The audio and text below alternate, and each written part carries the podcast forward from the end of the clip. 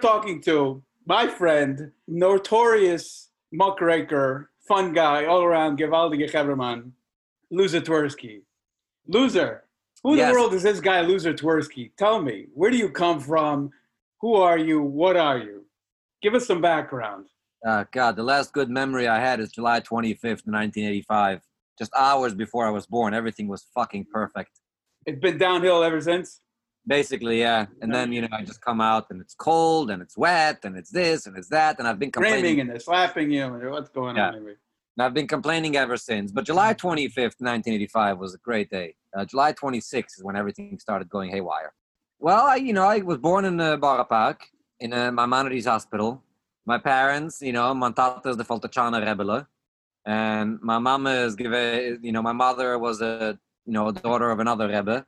So, yeah, you know, I had a big family. Um, always davened in my father's shul and, you know, I never really, was never really part of any like larger, like, group like Satmar or Belz or anything. I mean, I went to Belz the Chayder, but I, you know, I wasn't never really considered a Belz the Chusid because my father was his own Rebbe. Would it, would you compare your upbringing or the style, the Hasidus style, to Belz, or is it similar to Belz or someone else? so it was a combination of like Belz and Satmar because it was like old school Belz. So my father was very like the, the Rufschoen Levuche, you know, he was like the current Belz assistant didn't really, was too modernized, didn't really appeal to him. He liked the real Verfremte, the real like, you know, extremist version of Belz that was Mhm. before the war. Mhm. and uh, so we grew up kind of like in the shadow of that a little bit so in terms of like where we belonged and what we followed it was a- a lot Belz but in terms of like other ways it was very Satmar you know so for Mhm. example like my family was never like like israeli politics was never a thing in our household and in Belz it was always a thing because they've always been part of um, they always voted and they always took money from the government and in our family were, we were like more anti anti Zionist than uh, than, Than. Belz. Yeah, so Right. it was like I was always kind of like stuck in the middle over there in a way. No, you just reminded me. It's funny. I went to yeshiva in Borough Park. I was a few blocks away from Belz. I think it might have been a girls' school. I'm not sure. It was on 14 and like maybe 39th or something. I, I believe. Inkach was there, I think. No, Minkach- the other way. The other way from Minkach. The other, the opposite direction. I don't know. Anyways, it was some building there. It was like a girls' school or something. I forget. It might, it might have been a boys' school. 39th for 38. Yeah. Yeah, there's there's a Minkach school over there, not Minkach. Oh, Minkach school. Right. Yes. Yes. Yes. Yes.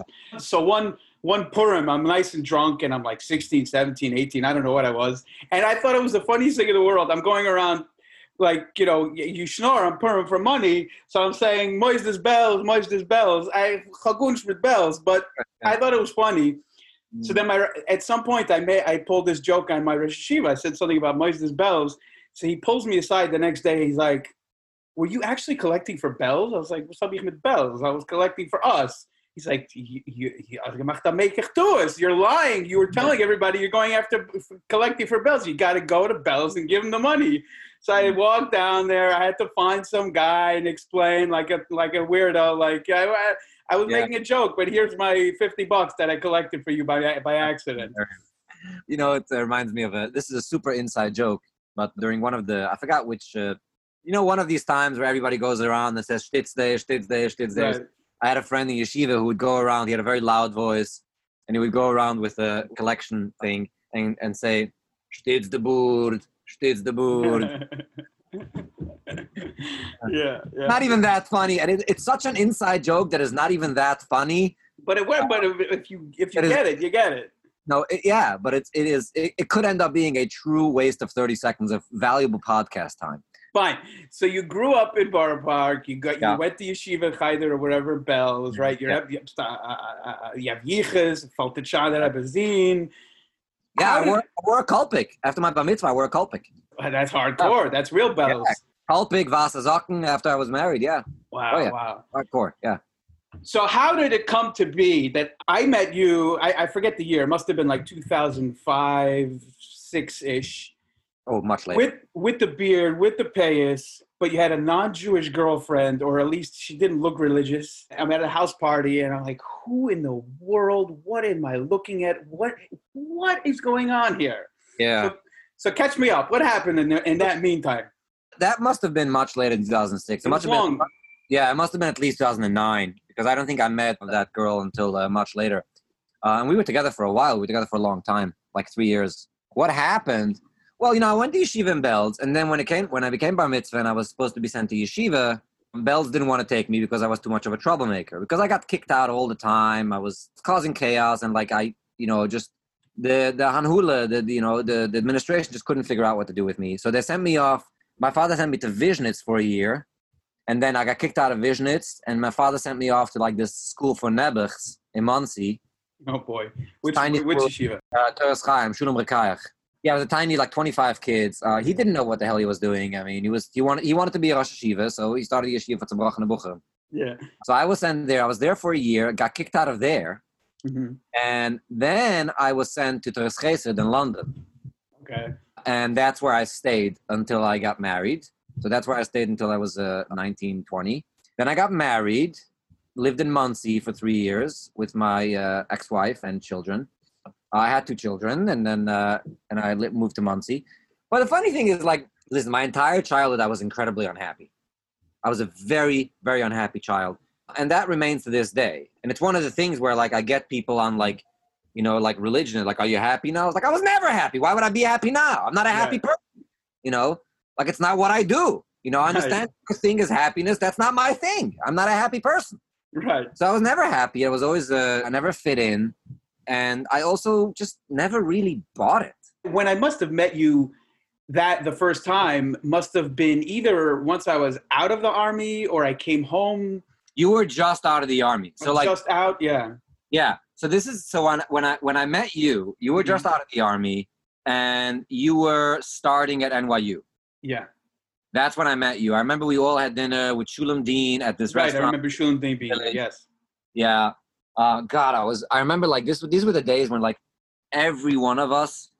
I think Shulem was the one who had a little bit of money at the time. I think he still had some left from like his programming days. He was just out. Was fresh out. Maybe not. Maybe I'm just projecting here stuff, and Shulem is gonna is gonna refute me, and uh, and is gonna get angry that we're talking about other people's money. But um, Shulem, I was broke, and I remember I couldn't order a damn thing, and I forgot who it was. Someone you had money from the GI Bill. That's what I remember. Yeah. You were living off the GI Bill, so you had like a scholarship or something. Right. It comes And- with a, a living uh, stipend. Right. living- And- whatever they call cost of living, whatever. Yeah. Yeah.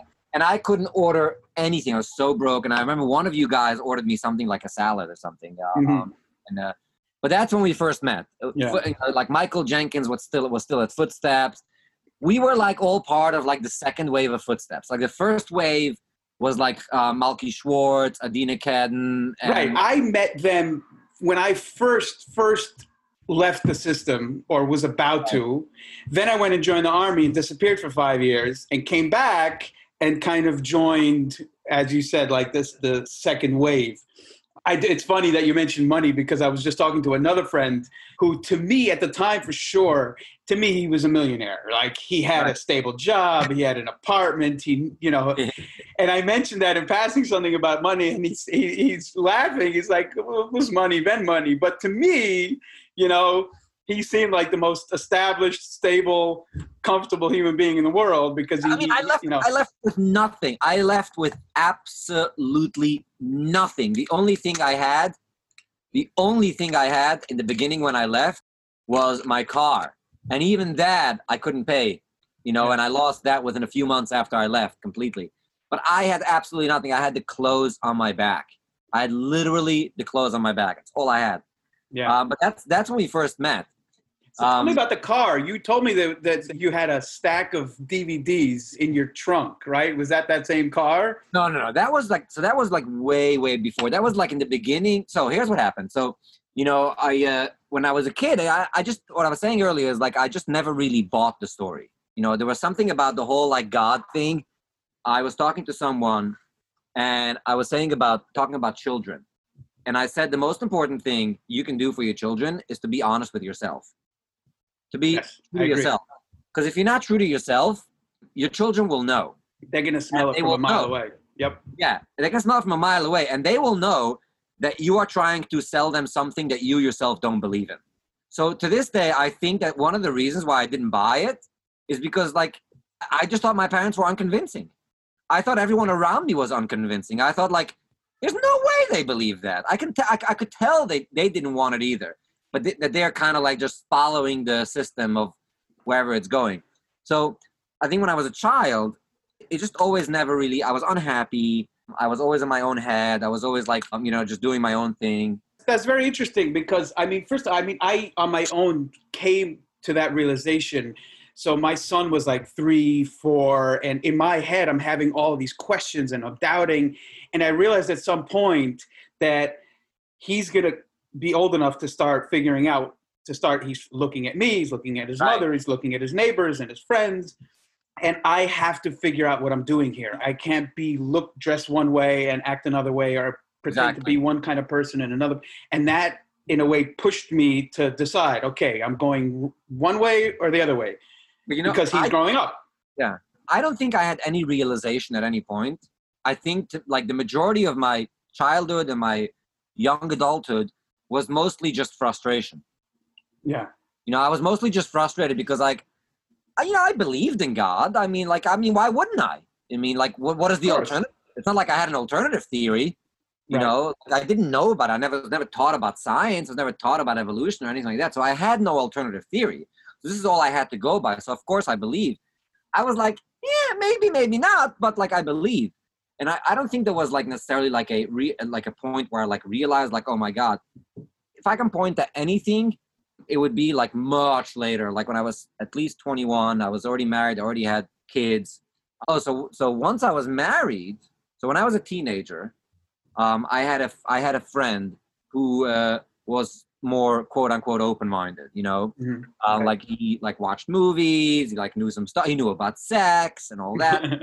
so when I was a teenager, like I would have occasional access to internet. I would have occasional access to a movie.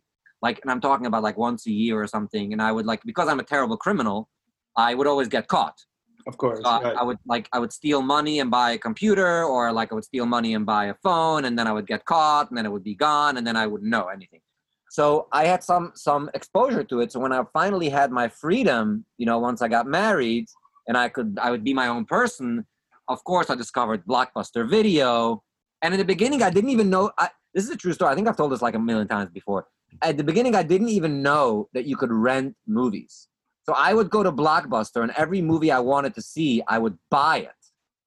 that's amazing So And at a it. certain, yes, and keep it at a certain. And, and and the thing is, like, of course, I didn't know anything about movies, so I had no taste. So I had all these horrible movies that I now owned. You know? right what are you gonna do with them yeah Right. And I would hide them in my car. The first car I bought for nine hundred dollars was like a nineteen ninety Toyota Corolla, and I would hide them underneath the trunk, but but with the spare tire. under the and- carpet yeah Yeah, and that was fine as long as I had like two or three. But once I had like fifty movies, you know, what are you gonna do with them remember I drove to the you know the truck stop between uh, Monsey and Monroe. That's only like a, the like rest an area yeah area. The what is it called? Sloatsburg. Sloatsburg yep exactly Okay, so you know after Sloat or or is it before Sloatsburg or after Sloatsburg? tandem area yeah yeah yeah Yes. So I would drive into that one. oh my gosh Okay, and I would open my trunk, park next to the dumpster. I would I bought a DVD sleeve holder, right and I would take each DVD, put it in this in, in the sleeve, and then throw the cover into the case dumpster. yeah Uh, the, yeah, into the dumpster. Um, and and I would sit in my car over there, like I would park between two trucks. And of course, you as a trucker know, like you drive into a tandem lot, and there's like a car in a you truck. stick out like a sore thumb Not only do you stick out like a sore thumb, but some trucker is gonna come over to you and tell you to get the fuck out of there. right yeah So that happened to me a lot in the middle of a movie, like in the middle of some like, you know, like Mr. and Mrs. Smith or whatever I was watching. Well, it didn't come out at the time yet. Oh, it did. It was out. It, that, that's when it came out, 2005. That that's the kind of stuff I would watch. All these like exciting like uh, movies, and of course anything with an R rating would get immediately bought. That's funny. I mean, I when I first started going to movies, funny enough, I was still married. My ex-wife, my then wife, she, relative to me, had you know a, a hair more hasugas than I had because she would sometimes listen to Z100 or something. Or Z100. she had she watched. Titanic. You know, huh? Z100 still around? I think so. Yeah. Yeah.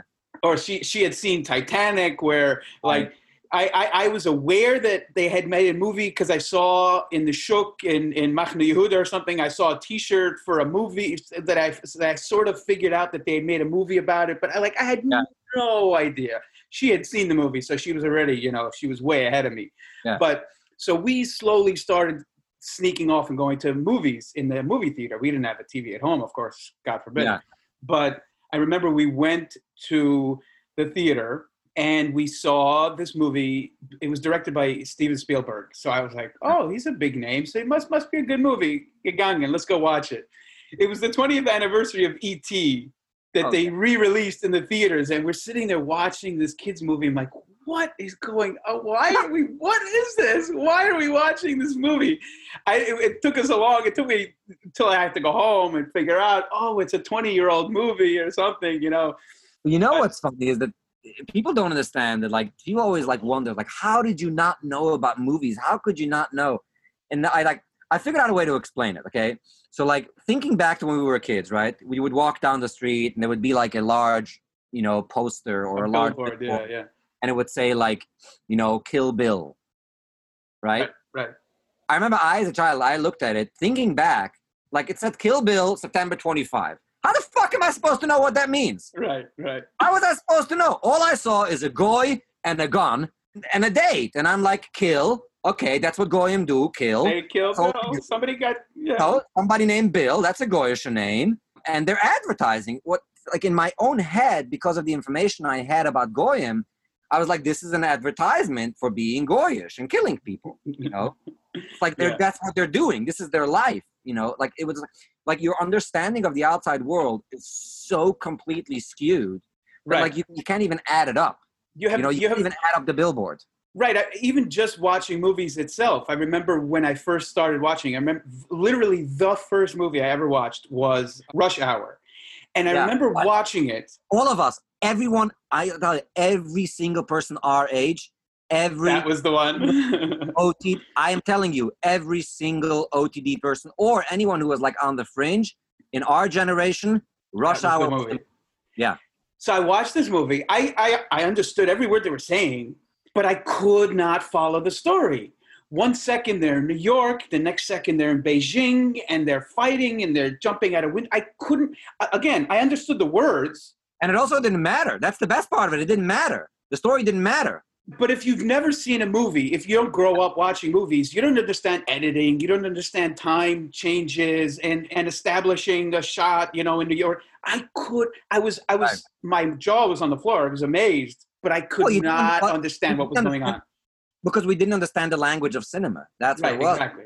You ended up becoming an actor. I wonder if as a kid Right. did you watch or listen to we never watched it, but we listened to Spiel, Al Nader's Bovel, these kind of Yeah. plays. My half my family we could recite them balpé these Yeah. plays. I know the letzte Gedank Balpet Yeah. to this day. Yes. And I know the whole Inquisitia thing of Yachtsel from Yasserspiel. I can do the whole, I don't know if I still remember it, but I, I remembered it for a very long time. I have those uh, audio, uh, the MP3s of those all Yeah, those plays on my computer. I love them. They're great. They're fun. So, I was going to say, I love this, and I always wanted to be an actor. I've always wanted to be a performer, but I was terrible at it as a child. I remember like I was never given uh, roles in the plays or in the cantata or in the choirs or anything like that because I was I was terrible at it. I realize now that the reason I was terrible at it is because I didn't believe I could do it. Nobody encouraged me. I had no like I had no reason to believe that I could be good at it or that I would be good at it or that I should be good at it or that it's something you should aspire to be good at at all. Right. Um, It's a thing that you need to something that I study and practice. Right. yeah it's just something that i knew i wanted to do but i had no idea how and and and of course the like the people around me didn't really like were kind of like suppressing it because they made me daven and, and learn the whole time Right. so like that was because suppressed. Like, it's a kind of a, a, a trivial pursuit. It's not something like why would you waste your Yeah. time on this? It's bittel mm-hmm. teuer, right? So they would do they do a, a Peter spiel once a year, but it's not something you spend a ton of time on. You just practice for an hour before the show, and you go on and you make everybody laugh. And you're about basically yeah yeah It's I mean, not- script- it's not a serious- you know yeah right. It's not a very. It's not an industry. It's not a thing that you Right. do. yeah yeah i mean it is a lot more now maybe not acting but definitely music and singing and now like I mean, you look around and like I, I'm honestly amazed, and I, I love it because like as just like you, I still listen to this music. Or Right, I would, I would, I was, we're going to get to the music. yeah, almost every single day. You know, like I this is this is the music. This is my chicken soup. You know. It's interesting that you say that about music because to me it's very I fi- like you said you call it chicken soup. I feel the same way. Some people it triggers them. They can't hear Yeah, it. To I me know, it's the opposite. It calms me down. Yeah. It, just, it makes Anyway. me happy. It calms me down. Whatever. Yeah. I was gonna say, like, interesting story is when I was uh, um, probably like 16 years old, and I was in yeshiva in Hitchin, in uh, you know about an hour Yeah. outside of London, and I had these two friends who were we were all like you know thick as thieves. Uh, we would sneak out, and we snuck out one night, and we had to basically walk half an hour on a dirt road because the yeshiva was so remote. We had to walk half an hour on a dirt road, and then we had to get to town, this tiny little village called Offley, and then from there we had to either get a taxi or a bus to the larger town called Hitchin, Okay. and from there we had to take a train to the town next to it, even larger town that had a cinema called Stevenage. Mm. So we went through all this, which would take us like an hour or two. We snuck out and we got in the theater, and of course, you know, we couldn't look up what was playing. It's not like we knew what what we were looking. you watch whatever's playing, whatever's on. whatever's playing, you know. So we show up and we look at the posters, and there's this big poster. It says "Bandits," you know, and something about a bank robbery. And we're like 16 year old Hasidic kids, like, "Fuck yeah, this is it. This is what we want to see." Yeah. And we go in, and it's now I'm like in, in hindsight, it was this movie with the with Bruce Willis, Billy Bob Thornton, and Cate Blanchett, directed by Barry Levinson, and it's shot a little bit like a documentary style, like not what we would call documentary style now, Found But- footage. not even. It's Uh-huh. like it has some recreations of a fake documentary TV show, like America's Most Wanted. Mhm. So like it has these recreations of like things that like that at the time I was not able to comprehend. Right. So we go to the movie, we watch the movie, and I walk out and I, I remember it like it was yesterday. I kept thinking, it's like, oh my God, the guy with the camera was so lucky to be there during all these robberies, you know, to get it all on film. That's so You funny. Yeah. Um, yeah. But the funniest thing about the story is fast forward 10 years, okay, I'm 26, I'm in LA, and I have a close friend here who is very good friends with Ronan Farrow. They're like high school or college friends, or they know each other very well. And she invited me as her plus one to Ronan Farrow's birthday party, Mhm. you know, this like 10 years, almost 10 years ago. Yeah. Mhm. So I go to his birthday party, right? And I didn't know who Ronan Farrow was. I mean, I, have been I- out for a couple of years at this point. Uh, Nobody knew who he was 10 years ago. Right. Well, back then, the only the only thing interesting about Ronan Farrow was that it was Mia Farrow's um, Son. son. Yeah. Mia Farrow, Woody Allen's son. That was the most Right. interesting part about him. Right. I think he just got his maybe he just got his MSNBC show or was like I don't know whatever. Anyway, I was at the party. Point is, I was at the party and I'm standing outside smoking a cigarette, and it was at this uh, at this uh, speakeasy in LA called Dirty Laundry, and they have this like smoking area outside in an alley. So I'm smoking there. I and I'm talking to this random dude. He's wearing like a long trench coat, and he looks kind of like you know very like worn out, old school like rock star Hollywood, but he's young. Mhm. And I'm talking to him, and like, of course, obviously, at some point, my background comes out because people notice my accent and this and that. So I end up telling him this story that I just told you, right, about seeing About movie. Right. in the movie. And he is on the floor. He loves it. He's like, this is hilarious. This is fantastic. This is great. And he's like, you know, man, we should hang out. We should be friends. You're so cool. He gives me his number. He's like, you know, we'll hang out. He puts his name and phone number in my phone and texts himself from my phone Right. and I forget about it. And later, I go home and I look at my phone and it says Sam Levinson. And I'm like, interesting, Sam Levinson. So I look him up and it turns out that not only is his dad Barry Levinson, the guy who directed Bandits, but he, Sam Levinson, has a cameo in, the the movie. movie. He's actually in the movie. Wow. I texted him. I was like, "What the fuck? Why didn't you tell? I'm telling you the story, and like you're not You even didn't bothered to tell anything? me. Like, I know all about this movie." And he's like, "Yeah, you know, I didn't want to interrupt the story and blah blah blah. But listen, me and my girlfriend are doing a dinner party. Why don't you come over? We'll have a dinner party." So this was at the same time that I had just booked Felix and Meira. Mm. So I had just gotten the job. Mhm. I hadn't shot it yet, and I was preparing for the role, and I had to learn a lot of French. right. But specifically, I had to learn Canadian French, Quebecois. Uh-huh. And I go to the dinner party, and guess who his girlfriend at the time is? Sarah Sutherland, Kiefer Sutherland's daughter. Wow. from Quebec. You know, guess who else is there? Ben Lear, Norman Lear's son. Oh wow. So all Hollywood sudden, royalty. yeah. So I'm like I'm like a, a month into moving to LA, and I'm having a dinner party at Kiefer Sutherland's house with Barry Levinson's son, Kiefer Sutherland's daughter, and Norman Lear's son, and I forgot who else was there, but someone else probably like not famous. So Some other kind of yichus types. So I'm talking to them and I'm talking to Sarah and I'm telling her about this movie that I'm doing and I'm telling her about the French and she's like, "Oh my, yeah, I'd love to help you if you need help with the Canadian French." And you know, I was so I send her the lines and she record. I still have it to this day. She sent me the recordings of herself reading the lines in the French Quebec. So this is how how circular the story gets. Yeah. You know, this is how fucking crazy this gets. You know, like from seeing the movie and not knowing it's fake to meeting Sam. Levinson, to him Yeah. introducing me to Sarah Sutherland, to then meeting Ben Lear, right? And then like fast forward many years later, you know, as some of you know, I think I mentioned it. I mean, nothing came of that show, but later, last year, Norman Lear ends up producing my pilot. You know that I was working on with with uh, Moshe Kasher and like uh, and Heidi Ewing and Rachel Grady. We were gonna do a pilot, and uh, Norman Lear was was gonna produce it. Nothing came of it, obviously. Well, maybe maybe something could still come of it. I don't know. As far as I know, the project is dead. But Moshe It Cash is one of my favorites. By yeah, the he's, way. he's he's fantastic. I mean, I worked with him for months and months on writing this show, and uh, you know, sometimes things don't work out. So anyway, Most times, Yeah. I think. well, most of the times, yeah. But that's that's coming full circle from the movie theater in Stevenage. Yeah, That's really good. Moshe Kasher's book, I listened to uh, the audio audio book of you know in the his Kasher in the Rye. It's I loved it. It's great. He's he's got he's got a hell of a story, I know. and he's a hilarious comedian. I know, but you know what's funny about that is like he went through all that stuff, you know, like all that experimental shit and figuring stuff out as like a teenager A, a, a kid. He was in Or- rehab at 14 or something. before he was even sixteen. And I'm like, I'm 35. I'm still doing dumb shit. Yeah, we're still figuring it out. up. He's a fucking father, you know. I'm I'm happy that you know he's he, it went man. well for him. He's a great. He sounds like a, a, a great guy. the, the truth is he really is a very decent man and very very very funny Yeah. Yeah. I had I had tickets for him him and his wife. The what is it? Endless honeymoon yeah natasha tour.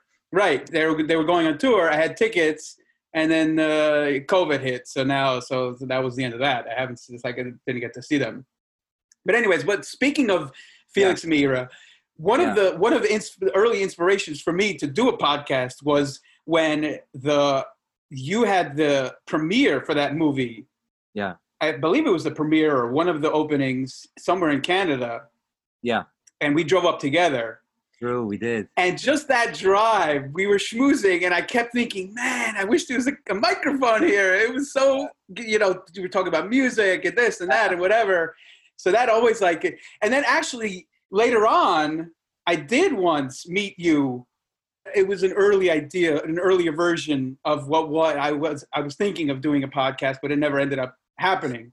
You're you were always in the back of my mind. You know, you were one of the inspirations as a guest. yeah But it was a good good good time It's a good time we rent we rented a suburban oh that's what happened we rented a suburban because Right. it was very snowy and i Yes. didn't want to drive and i was like he's in the military we'll get a suburban he'll know how to drive he's in the military he knows everything Hey, kid, hey, Yeah. hey, you got this. Yeah. So we rented a suburban, but I think uh, I, I didn't even know that some suburbans are not all-wheel drive. They're not four-wheel drive. the cheap ones, course- right?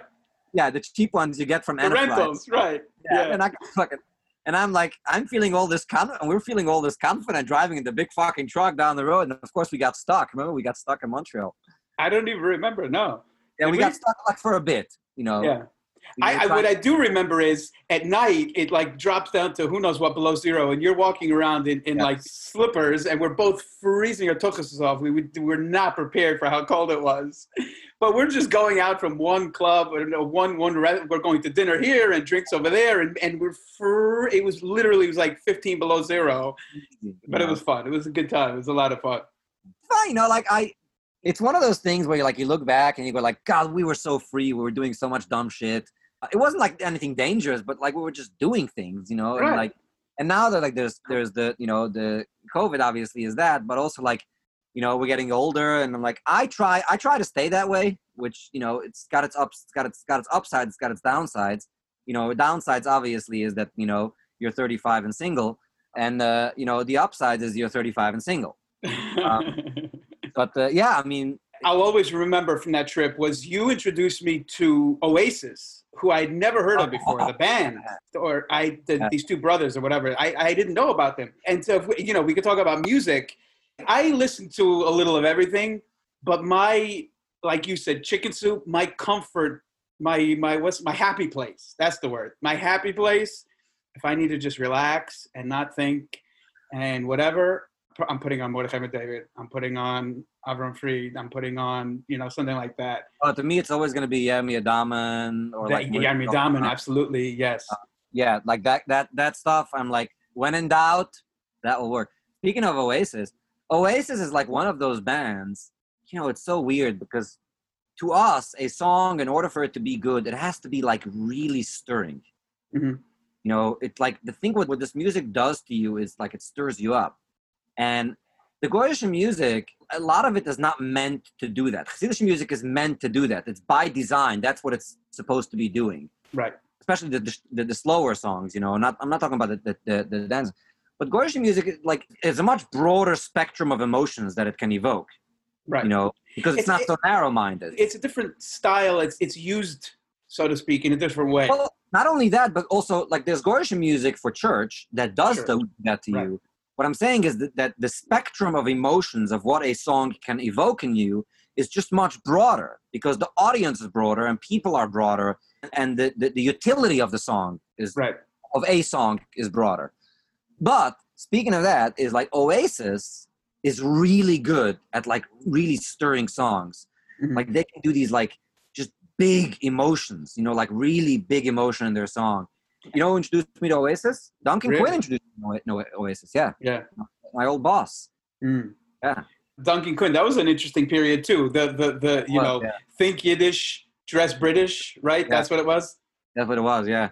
That was an interesting chapter in my life. I'm still I'm still close to him. I uh, I still think of like there's like there's like a handful of people that I I think at this point in my life have had probably the biggest impact on me. You know, like changed me or like taught me the most. And like Duncan Quinn is like no question one of them.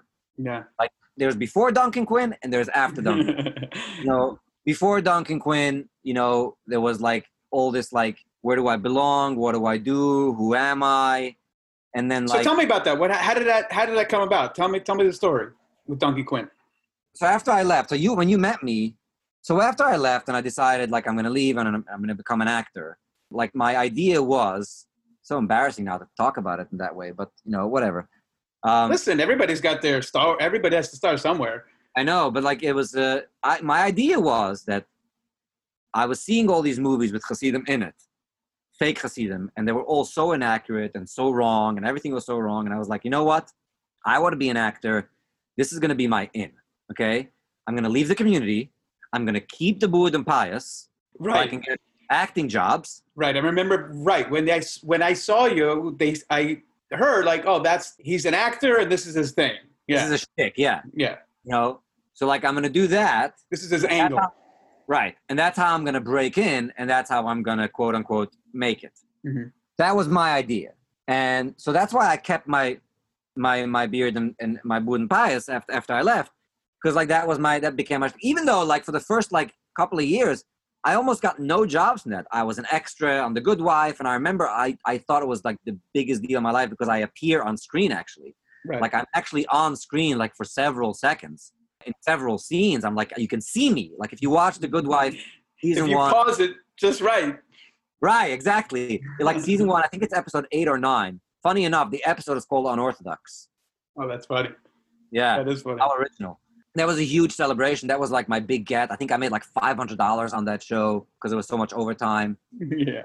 Yeah, but I never really got any uh, real work. I would get like extras work, like a short film here, a short film there. So I, I, ended up after leaving. I was my, my family is close to uh, Herschel Schreiber, the owner of B&H. Mm. So he ended up trying to help me. I ended up listen. I was living in a tent, okay, in a in a, in, a, in like a in like a loft warehouse kind of situation in Bushwick. Mm I mean, the situation was pretty dire. But you were determined, uh, uh, clearly. You were Oh, determined I- to make it as an actor. This is going to be your thing. Oh, absolutely. I was like, I mean, you you can call it determined. I think at the time, like in retrospect, completely delusional. well, that's Um, what it takes up to, in, in this Yeah. field. It was You know- it was total delusion. Um, you know, I was at, at my wits' end. I was uh, you remember Joey D'Angelo? Sure, of course. it it was Rosh Hashanah, and I was living in that tent, and I was in bad shape. Yeah, I was in bad shape. And he was like, "Listen, it's Rosh Hashanah. Let's forget that it's Rosh Hashanah. Let's go out. I'm gonna get you fucked up." Now, for people who don't know Joey D'Angelo, Google him, not the Golden State Killer, our, Mhm. our Joey Our Joe, yeah. and look at his photos, and uh, you conclude on your own how much you think me and Joey D'Angelo have in common. You're to see a guy who looks like a, a metalhead. That's if you see that picture, that's the right guy. Yeah, exactly. And I was, yeah, I still am nothing remotely Not close. that guy. Oh. But he was determined to get me fucked up. So he takes me to this biker bar Biker bar, yeah. with his girlfriend at the time, Izzy.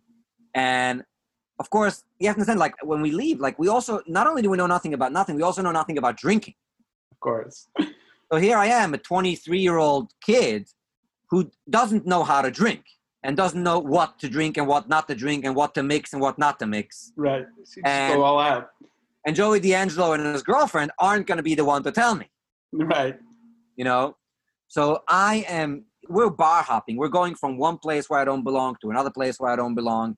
And in every place we're going to, I'm obviously the star of the show because here's this like Hasidic looking guy swearing like a sailor, not because Drunk in Seville right like i was the entertainment everywhere because like i so i was so sticking out and i was so loud and obnoxious and like so desperately trying to fit in that it was actually entertaining to them of course. you know Right. so at some point I, I just pass out and start throwing up and izzy and uh, joey basically agreed to take me to the subway station Mhm.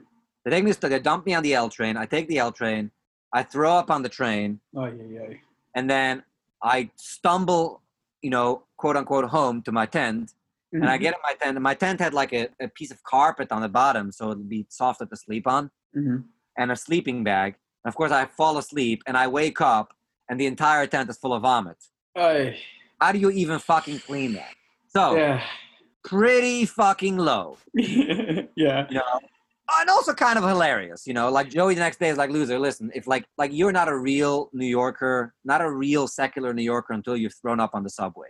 Yeah. So, as terrible as last night was, now you're a goy. You know, kind of like like now you know what it's like to be a New York teenager or whatever, like young kid, you know, doing his thing. You've arrived. Yeah. You're one. Arrived. Yeah. But it was also like you know it was pretty bad. You know, so like out of the blue, Herschel Schreiber, the owner of B&H, calls me one day at like I don't know, like seven o'clock in the morning, and we used to be close, and then we had a falling out. Obviously, he tried to, you know, try to rescue me and try to get me not to leave several times. And I actually, I don't think I've ever spoken about this publicly, but whatever. It's, you know, it's just for us. It's just you and me. Yeah, but uh, you know, so we had a falling out over that because he put so much money and resources into trying to help me, and I obviously, like, you know, you can't fix crazy. And by the time at that point, I think I was a year out after I left or something like that, and he was having second thoughts. He was hearing from my siblings, from other people that, like, you know, I was in, I, I was in bad shape. Mhm. You know, that I was living, that was that was basically homeless. So he calls me up and he says, "Listen, I want to help you. No strings attached. I promise you, no strings attached." and I want to give you an apartment and a job. Mhm. That's all. I want to give you an apartment and a job and food. That's all I want to give you. I don't want nothing from you. Okay. And then, of course, he says, All I'm asking, no, all I'm asking is that the apartment should be close to Borough Park. You have to put mezuzahs on, Mhm. and you, you have to keep uh, separate dishes. Dishes. Okay. So that's to be kosher kitchen. Well, he didn't say I have to be kosher kitchen. He didn't say I have to eat kosher. He told me I have to keep two sets of dishes. Set. Okay. you know and of course you'll pay for everything i said you sure absolutely and i said done deal Deal. he became i had no credit i mean my credit was shot he became the guarantor he signed a lease he gave me like several thousand dollars to go to ikea and buy furniture That's really nice of him. yes and he bought me the mezuzahs he sent Mhm. someone to install it Mhm. and that was that. You know, he was he basically asked me to come by in the morning to answer phone calls because like he's very busy, he gets a lot of tzedakah calls and everything, and he wants his mornings maniche, but he also he wants someone to uh, be able to take the tzvecken, you know, the calls for The schnorrers, the collectors. others, yeah. So I would he would sit there and have his you know his same breakfast every day, uh, you know, tuna fish and, and yesterday's bread because he's, he's notoriously frugal. Really? Uh, okay. I just want to say like like because I'm saying these things and I never said them publicly and you know and I'm talking about someone else's private things I, I want to say that I have like zero ill will towards the person I, I think he meant well and he was doing the right things and he's a good person as anybody in the community knows he does like a tremendous amount of good for Mhm. people we can disagree on religion we can disagree that he doesn't maybe give to goyim or whatever any of that kind of bullshit whatever Everybody has their causes. Yeah. yeah, the truth is that like he helps incredibly charitable person. He helps a ton of people, and he's obviously also like unimaginably wealthy. Right, right. Well, B and H, for those who don't know, it's it's the famous B and H photo in Manhattan and, and an online whatever. They, they you know, it's a huge business. It's a huge, massive, massive business. But he also like he bought real estate in Williamsburg and Bushwick and the waterfront, you know, 20, 30 years ago, back when it was worthless. So like it's not just B and H; it's a Right. massive empire involved um, outside of that. He's incredibly wealthy. So anyways, I would sit there with him and I would take the calls and take the messages, and you know, it would be a very important people. You know, call a guy like that, and Mhm. uh, you know, I was to take messages from them. Like I don't want to say names, obviously, but big Yeah. Rebbe, big Rabunim, and big Machas, and you know, and uh, So that's great. So he helped you out. so he helped me out, and then he gave me a job at B&H. So I worked at B&H, and I continuously kept pushing that idea of like no strings attached, right? Like really, Testing the limits. yeah, I was testing them with no strings attached. Right. Uh, I, so I was working at B&H, and I would order Domino's pizza with bacon on it in the lunchroom, and everybody order McDonald's. I would flirt with the, you know, with my coworkers, the girls, the women. right, right, I was trying to do my own thing, but customers loved me right, because I was the cool Jew. right. Yeah. One of the most craziest things, actually, is I was working at B&H, and one of the stars of The Good Wife Came in. came in, and we became friends, and we're still friends to this day. That's great. You know, I'm not going to say who it is, but he used to date Ariana Grande. And Google it, and it's not that hard to figure out. yeah. But anyway, but we became friends at B&H after meeting on the set of The Good Wife. the good wife. you Wow. know? So it was it was it was funny. It was uh B and H is always fun. Like for the little while I was working in Manhattan, not far actually from there, and I would go there sometimes to get something or whatever. It's it's like Santa's workshop. They have all the machinery, like stuff. The new what's it called? The the conveyor belt on the Yeah. roof, and there's it's. I don't. It, it was wild. It's wild, and and they're actually not conveyor belts. They're actually they're actually not belts. They're like track. They're like these little. little Roll- slats. Yeah, that's right. Uh, it, it's it's wild. It's interesting. It's funny because like I thought like I I talk about B&H and like I always make this argument. I mean, there's a lot of criticism to you know a lob at B&H. There's no question about it. But there's so much that that company does right. Mhm. There's so much that that company gets right about capitalism in a way Mhm. that I wish America was more like that. This is really the story of like, yes, his family had money. Yes, his family has been in the camera business for generations. Not generations because they came after the war, but like, yes, he had, By he now, had a bit of a leg up on some level, but not really. He really built it from the ground up and always paid his employees really well, always gave them good benefits, always made sure that the customers were getting good service. After all, B&H is one of the only places, one of the only large stores you could go in where like everybody who works in that department like knows their shit Right. They're experts in that field, in that Exactly, little because- corner. because it's one of the very few places where working retail in a specific thing is a career, not a quote unquote job. Right. Like It's not like the average Joe who works at Best Buy and he's interchangeable with anyone else. Right. Exactly. And these are people who really know their shit. So they did that really well by having really high employee retention, by paying them really well, and I'm sure they do training, right? well, the, in the beginning, I don't think. I mean, the training is fine. You know, I took the training. The training is okay. I don't think. No, but I mean, like in your field, let's say you're you're the audio, you work in the audio department. you have to stay up to date and you have to learn about the Yes. new machinery and Well, whatever. not only that, not only that, a lot of the people, a lot of the uh, the people who work in audio, the people who work in video, they're videographers. Right. You know, they are they are- professionals. they're professionals. They really, really know their shit. They know their shit so well that like an expert can go in there and talk about the megahertz and the gigahertz and all that and all the like little things. And someone who's a complete novice can come in and explain exactly what they need for what purpose, and he would know exactly what they need. What And there's no yeah. upselling because there- there's no upselling because there's no commissions. They don't pay commissions to the salespeople. So there's no upselling, no commissions, none of that stuff. You just get really good advice. And the other part of that, uh, in terms of like you know praising B&H, is they never try to grow too fast. Mm. They always grew within their means. So instead of like what you see in a lot of American businesses, like an Uber or like any other like chain or whatever, as soon as it picks up, you know, they franchise and they start gobbling up and they just take on debt and they like just they create this incredible, this crazy American monster that we have now, right? Right. This crazy like you're, too, you're too big to handle yourself. You're too big to handle yourself. You, you become this like capitalist monstrosity that like can't survive without paying starvation wages because you just have way too much overhead. It's basically know- a bubble. It's a big bubble.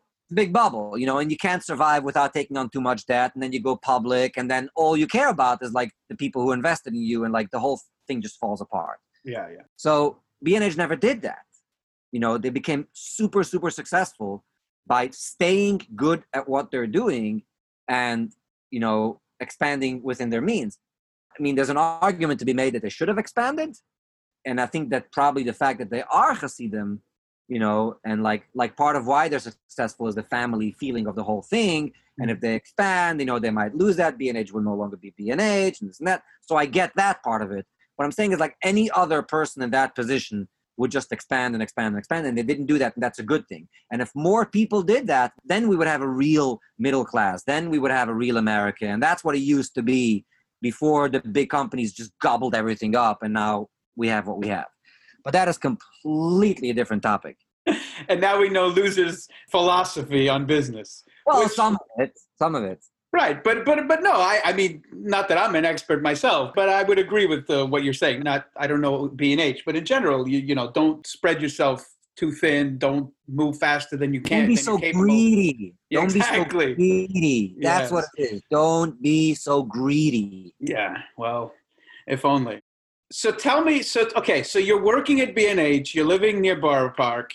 What happens then? How did you? How how now you live in L.A. You're you're an actor. This is your, your life. So how did we get from there to here? So what happened then is basically I was miserable at B&H, as you can imagine. I was miserable. I was, you know, I was making, you know, a good living. I had an apartment. You know, I was uh, that girlfriend, and uh, I was miserable. And I became more and more depressed. I became a worse and worse employee because I knew that I, I could get away with shit. I would show up whenever I wanted and come and go as I please. And I was having a mental, I was having a mental, a serious mental breakdown by the end of it, and I just ended up leaving. I just stopped showing up. I, I don't think I was ever officially terminated, actually. Mhm. But uh, that was that. Then I uh, had to figure out how to uh, pay my rent because what? Right. because what ended up happening is like he was paying my rent at the beginning, but once I got a job at B&H, he was like, now you have a job and you have a good job, so you can pay your own rent. Like, of course, the fallacy in that argument is that if you asked me to choose an apartment based You're on my pay for it. pay, based on my ability to pay, this is not the apartment I would have chosen. I chose this apartment because of your ability to pay for it. Yeah. And now I have to pay for an apartment of your standards on my salary. Right. The math doesn't add up anymore. Exactly. Right. It wasn't adding up even while I was at B&H. Mhm. You know, I was saying I was paying like twelve hundred dollars for like a really large one bedroom with like a living room and a kitchen and a bathtub, and you know, it was a very nice place, nice building, you know, safe building. It was no, it was expensive. And Right. after I left B&H, I had, you know, obviously I had no money, I had nothing, and uh, I don't remember at which point, but it came to me. I got an email from Shulem Deen saying that a friend of his has a photo shoot for a men's fashion company, and they are looking for a Hasidic Jew, and they're paying, I think it was like two hundred dollars Mhm. uh, which was a fortune for me at the time because I was broke. Mhm. And I don't remember if Herschel Schreiber was paying my rent at that time or he was not. I don't think he was. I'm pretty sure I was. I think I was behind several months and I was getting evicted and something, and you know, and he didn't come. All of a sudden, all the strings became reattached. Right. It's like God. He loves you unconditionally with Yeah. conditions. Yeah, I ended up. The argument ended up happening. I think it was during the during the Weberman trial. I think that was about the same time during the Weberman trial or something. And I was posting a lot about that, and I was putting a lot of negative shit on on Hasidim. You know, mm-hmm. like earned negative stuff. You know, Sure, like right. stuff. True Stuff- stuff. Yeah, The Weberman trial was right when I showed up on the scene because I, I was freshly out of the army when that first blew up. Okay, so maybe it was later then. So maybe it was later. It must have been later then. A little So later. anyway, okay. so I, I was posting bad stuff always about Hasidim, and I was still doing interviews, and I was still doing, you know, because I again, I was I'm trying to become an actor, right? So like, you know, doing interviews and being out there and making yourself known and make making yourself Googleable is like it's Right. part of the game, Mhm. right? So I'm not like this, uh, trying to like trash the Hasidic community. You know, I'm trying to like sell my story and sell my talent and Be out there, Yeah, visible. someone yeah. yeah, someone noticed. And he really didn't like that. Mm. So he called me into his office at one point and he basically told me to stop with the twatter. He didn't know how to pronounce Twitter. Stop twatting. Yeah. Stop with the twatter. He said with the twatter and the Facebook and the twatter. And I basically told him point blank, I was like, listen, I didn't go through everything I just went through for the last three years. to be imprisoned again. Yeah. Yeah, like that's not that wasn't like if I if I wanted to like not be able to speak my mind, I would have just stayed where I was. Mhm. Like, you know, what's the point in living in America? If, you know, if like if I I'm not gonna have free if speech. I'm not going to utilize it, right? yeah, I'm not gonna utilize. Like, what's the point? Right. And he said, well, it's either that or lose my number. And I said, I'll lose your number. It was literally that was the conversation. He said, lose my number, and I said, I'll lose your number. I'll never call you again. Never called him again. Never spoke to him again. Yeah. And that is like one of those points where I was like, fuck. Now I am really fucked. yeah, really on my own. not only that because now it's even worse because i've like slightly built myself up you know now i have a television i have furniture i have a place you know i have You, You know, I have have- standards to maintain. I, I know the feeling. you know i thought maybe i could have made it i could have like i could have i was i was getting i was going somewhere going somewhere, right? you know and it was just all like now i like no one is gonna help me out i'm completely on my own and i'm realizing that like i haven't really gained any more skills in the past couple of years since i left it's not like i used the first few years of difficulty to teach myself something that will get me a job later on you know i'm Right, still pretty yes. much fucking useless you know uh, B&H you know does not prepare you for living in the corporate world at all Right. so I get this email from from Shulem telling me about this friend of his, or someone reached out to him looking for a model. So I said, sure, I'll do it, 200 bucks. That ended up being for Duncan Quinn. So So Duncan up- Quinn, for those of us who, who, who aren't in the know, tell what is that? What? So Duncan Quinn is a is both a person and a brand.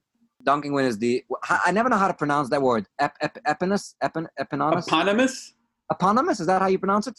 I, I know I've heard the word, but I'm not even 100% sure I know what it means, but I know I've heard the word. Okay, we'll get comments on this. It's the name of the thing, of the Yeah. whatever we're talking about. The person. Yeah. Okay. No. Okay. Like Tom Ford's brand is called Tom Ford, and like Louis, like Louis Vuitton is like not. A, maybe it's. A I think it's about, yeah, whatever. Yeah. Anyway. Don't, don't make me say it again because I'll get it wrong. no no is aan de brand no yeah, yeah. And, uh, Yes. so Duncan Quinn is a men's a men's a men's fashion designer who designs like super high end custom men's clothing for people to whom a ten thousand dollar. Yeah to people who to whom a ten thousand dollar suit feels the same as to you a hundred dollar suit Right. so, So it's literally custom made or it's like off, no it's, off the shelf and customized or what? no it's like from scratch it's From truly scratch. bespoke what they call bespoke yeah Right, right. Okay. So like it's a very like even even the stuff that you come in and you can buy off the shelf is very limited. It's very limited that they're made by all made by hand, like in England or in Italy or in New York City. It's like they're very like high quality materials, high quality workmanship, high quality fit. You know, and like it's the best. tailored to you. Is yeah. Okay. Like the best, the best. right, right. you know? And here I am, you know, modeling for his clothes because he had an idea of doing a campaign called Think Yiddish, Dress British, which is based on something Lou Wasserman. Lou Wasserman was one of the first mega agents in Hollywood. Mhm. You know, I don't know what his Heimish name was. Wasserman. Leibisch Wasserman, probably. Right, yeah. So Lou Wasserman was one of the big agents, and he would always tell his clients, uh, his actor clients, basically think Yiddish, dress British, which means like think like a Jew but dress like a goy. right. like he was, he was telling them that, that they're being schlumpers, you know, like, you know. It's a, it's a famous saying because it's also been Yeah. used, like uh, I've heard, think Yiddish, vote. Uh, there's, it's been used. It's been used and reused. And yeah, yeah, yeah. So like it's one of those things. So he Right. that was the campaign. The idea was to have me on one side in a hit and rekel, and on the other photo I would be dressed in Duncan Quinn to so you can tell what a difference You know, yeah, yeah, clothes make. And so I ended up at the photo shoot. and We're shooting and we're talking and like, and he like, you know, he developed a liking to me. He thought I was interesting. He thought I was smart, and he figured out what my situation was. He's like, well, why don't you come work for me? Mhm. You know, up to that point, I knew zilch about fashion, like absolute zilch. To Mhm. me, jeans were jeans and a t-shirt was a t-shirt, and shoes were shoes. Like like and clothes. G and G, and that's it. Exactly. Like clothes to me were like very utilitarian. You know, so like the only reason I would want it, I would want jeans and a t-shirt or like a hoodie, is because that's what everybody wear, and that's utilitarian in order to like feel comfortable. Not to be naked. Yeah. Exactly. You know, so I knew nothing, and I knew not. I, I didn't know who he was, and I didn't know how big of a deal it was that he, that someone like him was offering me a job. You know, I was like, sure, why the fuck not? You know, so he's like, all right, I'll see you on Monday. Right. you know and that's it. And i showed up on monday and uh, he basically broke me in. Like he i was just getting him coffee washing the, the store cleaning the toilets um, you were an intern, at least at first. i was basically an intern. I was you know i was not getting paid a lot of money you know and you know and he basically gave me clothes. He dressed me up. He taught me point is I, I ended up being there for like i think four or five years i think no Really? Wow. I just knew, I just remembered every time there was some kind of event, you would show up looking like a million dollars. You had a Yeah. suit, hey, Steve. within a year, within a year, I was more or less running the show over there. Mm. So I came in knowing absolutely nothing, and within a year, I was basically I was running the show. I was like going out like with the clients. I was like these clients they would come into town and they would like not just want to get a suit, they would need a whole Duncan Quinn because we knew everyone in town. Like Duncan knew everyone. Right. Like if he wanted to get into a club, or wanted to get into a concert, I wanted game tickets or something. Like we were their concierge. concierge. Yeah, yeah, yeah. And of course, one of the perks of that is that you get to tag along sometimes, you Mhm. know. Mhm. And a lot of these things were pretty fucking wild. Yeah. So I went from like, you know, Husid not knowing jack shit about anything to having to learn how to have a conversation with a billionaire who has a 4.0 GPA and graduated from Harvard, who could literally tackle absolutely any. So, I mean, also a douche, but he can also, ta- mm-hmm. you know, Right. But you got to learn how to wine and dine. And, and right. right. and I, I think that's what Duncan maybe saw in me. He knew that I could fake my way through almost any conversation, Yeah. and that's why he felt comfortable. I was a loose can. I got him into a lot of trouble too because I'm this, this, because like part of the problem is, you know, part of why he liked me is because I had a big mouth. Part of my problem is I have a big mouth. right. So like I didn't You weren't know you weren't house trained yet. exactly. You know, still I'm not. Uh, yeah. this day. I think those years taught me how to like, you know, control it, but only if I have to. If I don't feel like I have to, like if it's not dependent on a sale, Right. Yes. you know, ruining it's if it's not dependent on ruining someone else's reputation, like why would I be careful? My own reputation, no, that I don't care. Yeah. know? Yeah. But it taught me like, you know, that kind of responsibility and like, you know, professionalism. But like I didn't know when not to tell a Jew joke. Mhm. know, Even though Right. it was hilarious to me and Duncan, you know, it was like less hilarious to the to the customer, the client. well, to the Jew from the Upper East Side. Right. Yeah. Yeah. Yeah. Yeah. You? That's very true. I I've noticed that years ago. I bought a motorcycle. It's its own long story. That was one of my early middle fingers. You know what I mean? I needed a second vehicle to go to work or whatever. My because my wife was driving and I needed a car. I didn't want to buy a second car. It was too expensive. Okay, I'll buy a motorcycle. It's mm. cheaper on gas or whatever. And I thought it would be the funniest thing in the world to call myself. It was me and some other random couple of friends or something or whatever. I, I said we're going to call ourselves Kikes on Bikes. right? I love it. we laughed at it but when some guy who's has you know his family he and his family hasn't been religious in 14 generations heard that they were so insulted they couldn't believe we would say such a thing There's a certain type of Jew who's really offended by this kind of stuff.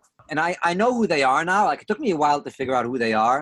and they are the ones who call people like us self-hating Jews. You know, they call people like me and you and Seth Rogen and Marc Maron Oh, self-hating yeah. Jews. And like, listen, I, I get, it. I, I, you know, we both know where they come from because like we know people like that. So like, Yeah. I don't judge them. I, I, you know, at this point, I know who the people who don't like Jew jokes are.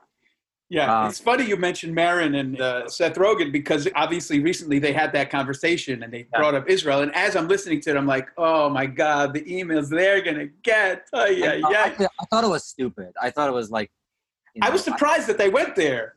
You know what I mean? Because he's Seth Rogen is a big Hollywood star. You would. No, uh, but I, I- think what bothered me about the conversation was a it was it was not that interesting and it was not that funny. It was kind of hacky and lazy. But oh god, I'm saying this about them. I'm, I'm I'm saying like again like this conversation is also hacky and lazy at some points. And I'm, nobody was they weren't performing. They were talking, right? they were schmoozing, right? Right, they were schmoozing. What I'm saying about like the reason why I got this kind of like the whole uh, Reaction. you know, balagana got about it is because it, because it wasn't really that funny and it wasn't it wasn't that interesting. But like it wasn't like offensive, you know. It was. I think what I could see bothering about that People thing about it. Yeah. is that they didn't even attach any kind of like seriousness to it. I think when you do that kind of stuff, you know, like when you talk about these kind of things and you joke about it, you do have to acknowledge the seriousness of the issue, right? The oh. seriousness of anti-Semitism and the seriousness of the Holocaust. And there, you know, like you have to like acknowledge that on some level. And I think it's like it's just like the the breeziness of that Mhm. whole interview, you know, and how this was all like kind of like thrown in there, like this kind of like casual.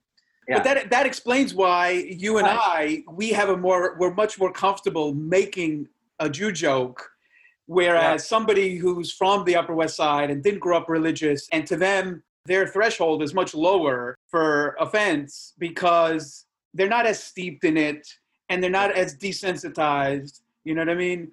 And I think we also like it's also what makes us be less tribal, I guess, later. Mhm, mhm. Like even now, like with everything that's happening in politics, like in in the world, Right.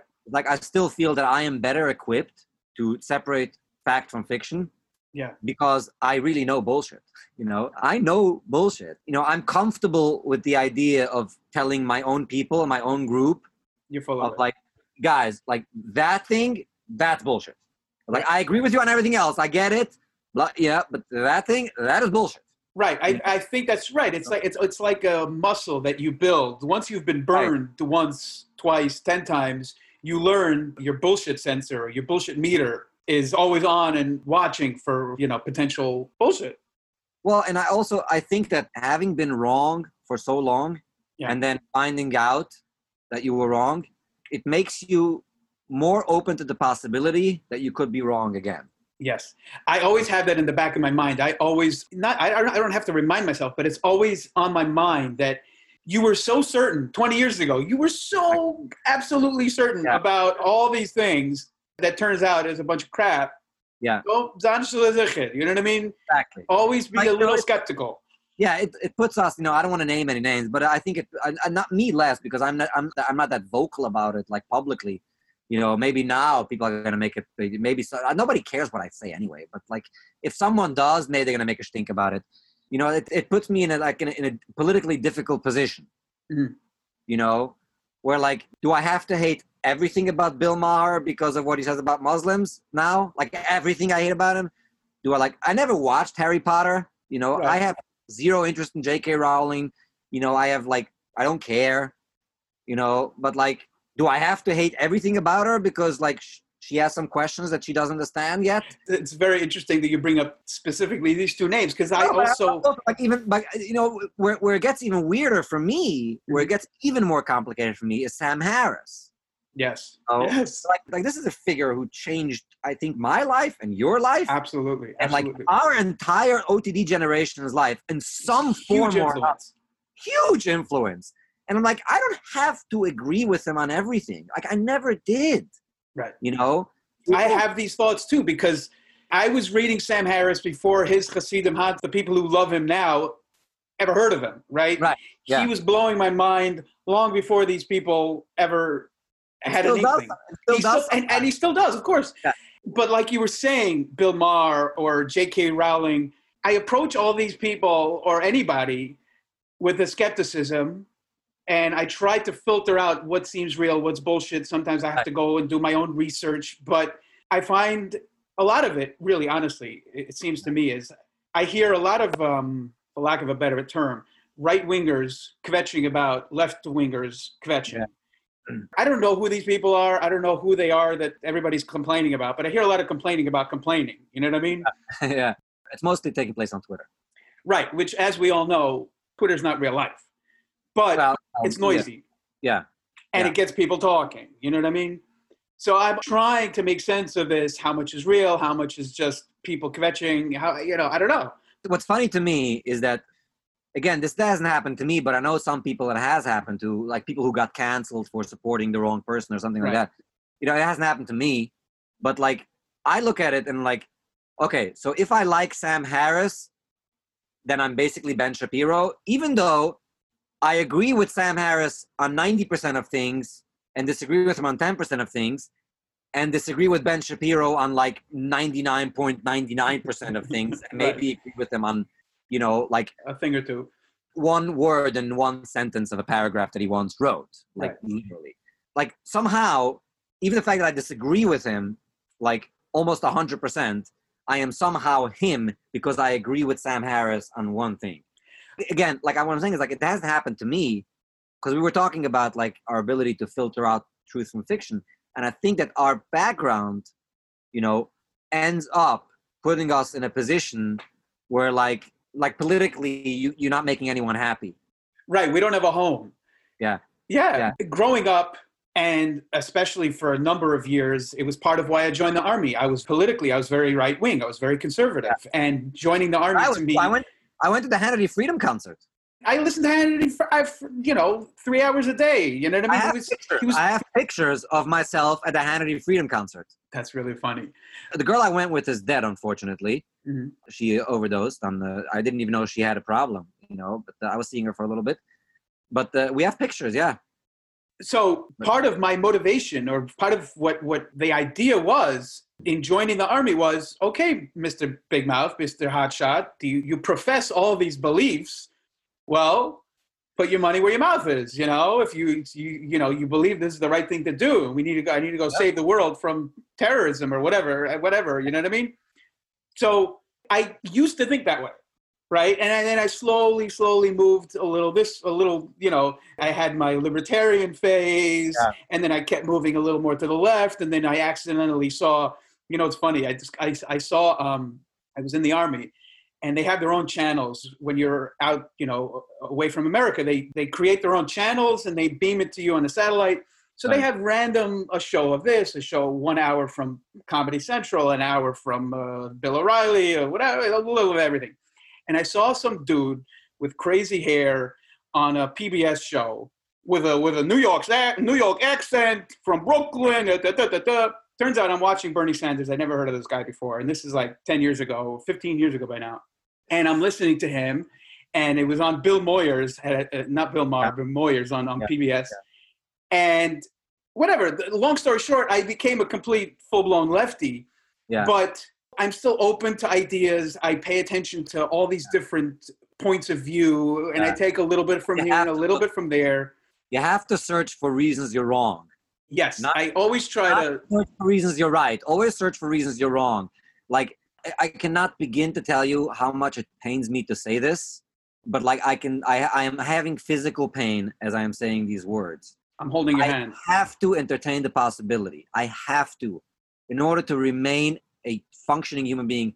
I have to entertain the possibility that Trump might be right. I have to. I must. I must. I must. Here, I'll, I'll, I'll, I'll assuage your pain a little bit. I know he isn't, of course. Yeah. He's no. wrong. He's a fucking asshole. He's a piece of, of shit. Okay. You know, no, a million guys like him. You know, we, we know a million guys like him in New York. He's so full of shit is coming out of his ears. Yeah. Know. But, but there are actual thoughtful conservatives with actual principles. There are fewer and fewer of them. But if we forget people, if you, if you, right. there are concepts, there are a handful of ideas that are not 100% wrong. Right. Trump couldn't name them if you put a gun to his head. So right. Trump's a bad example. But right.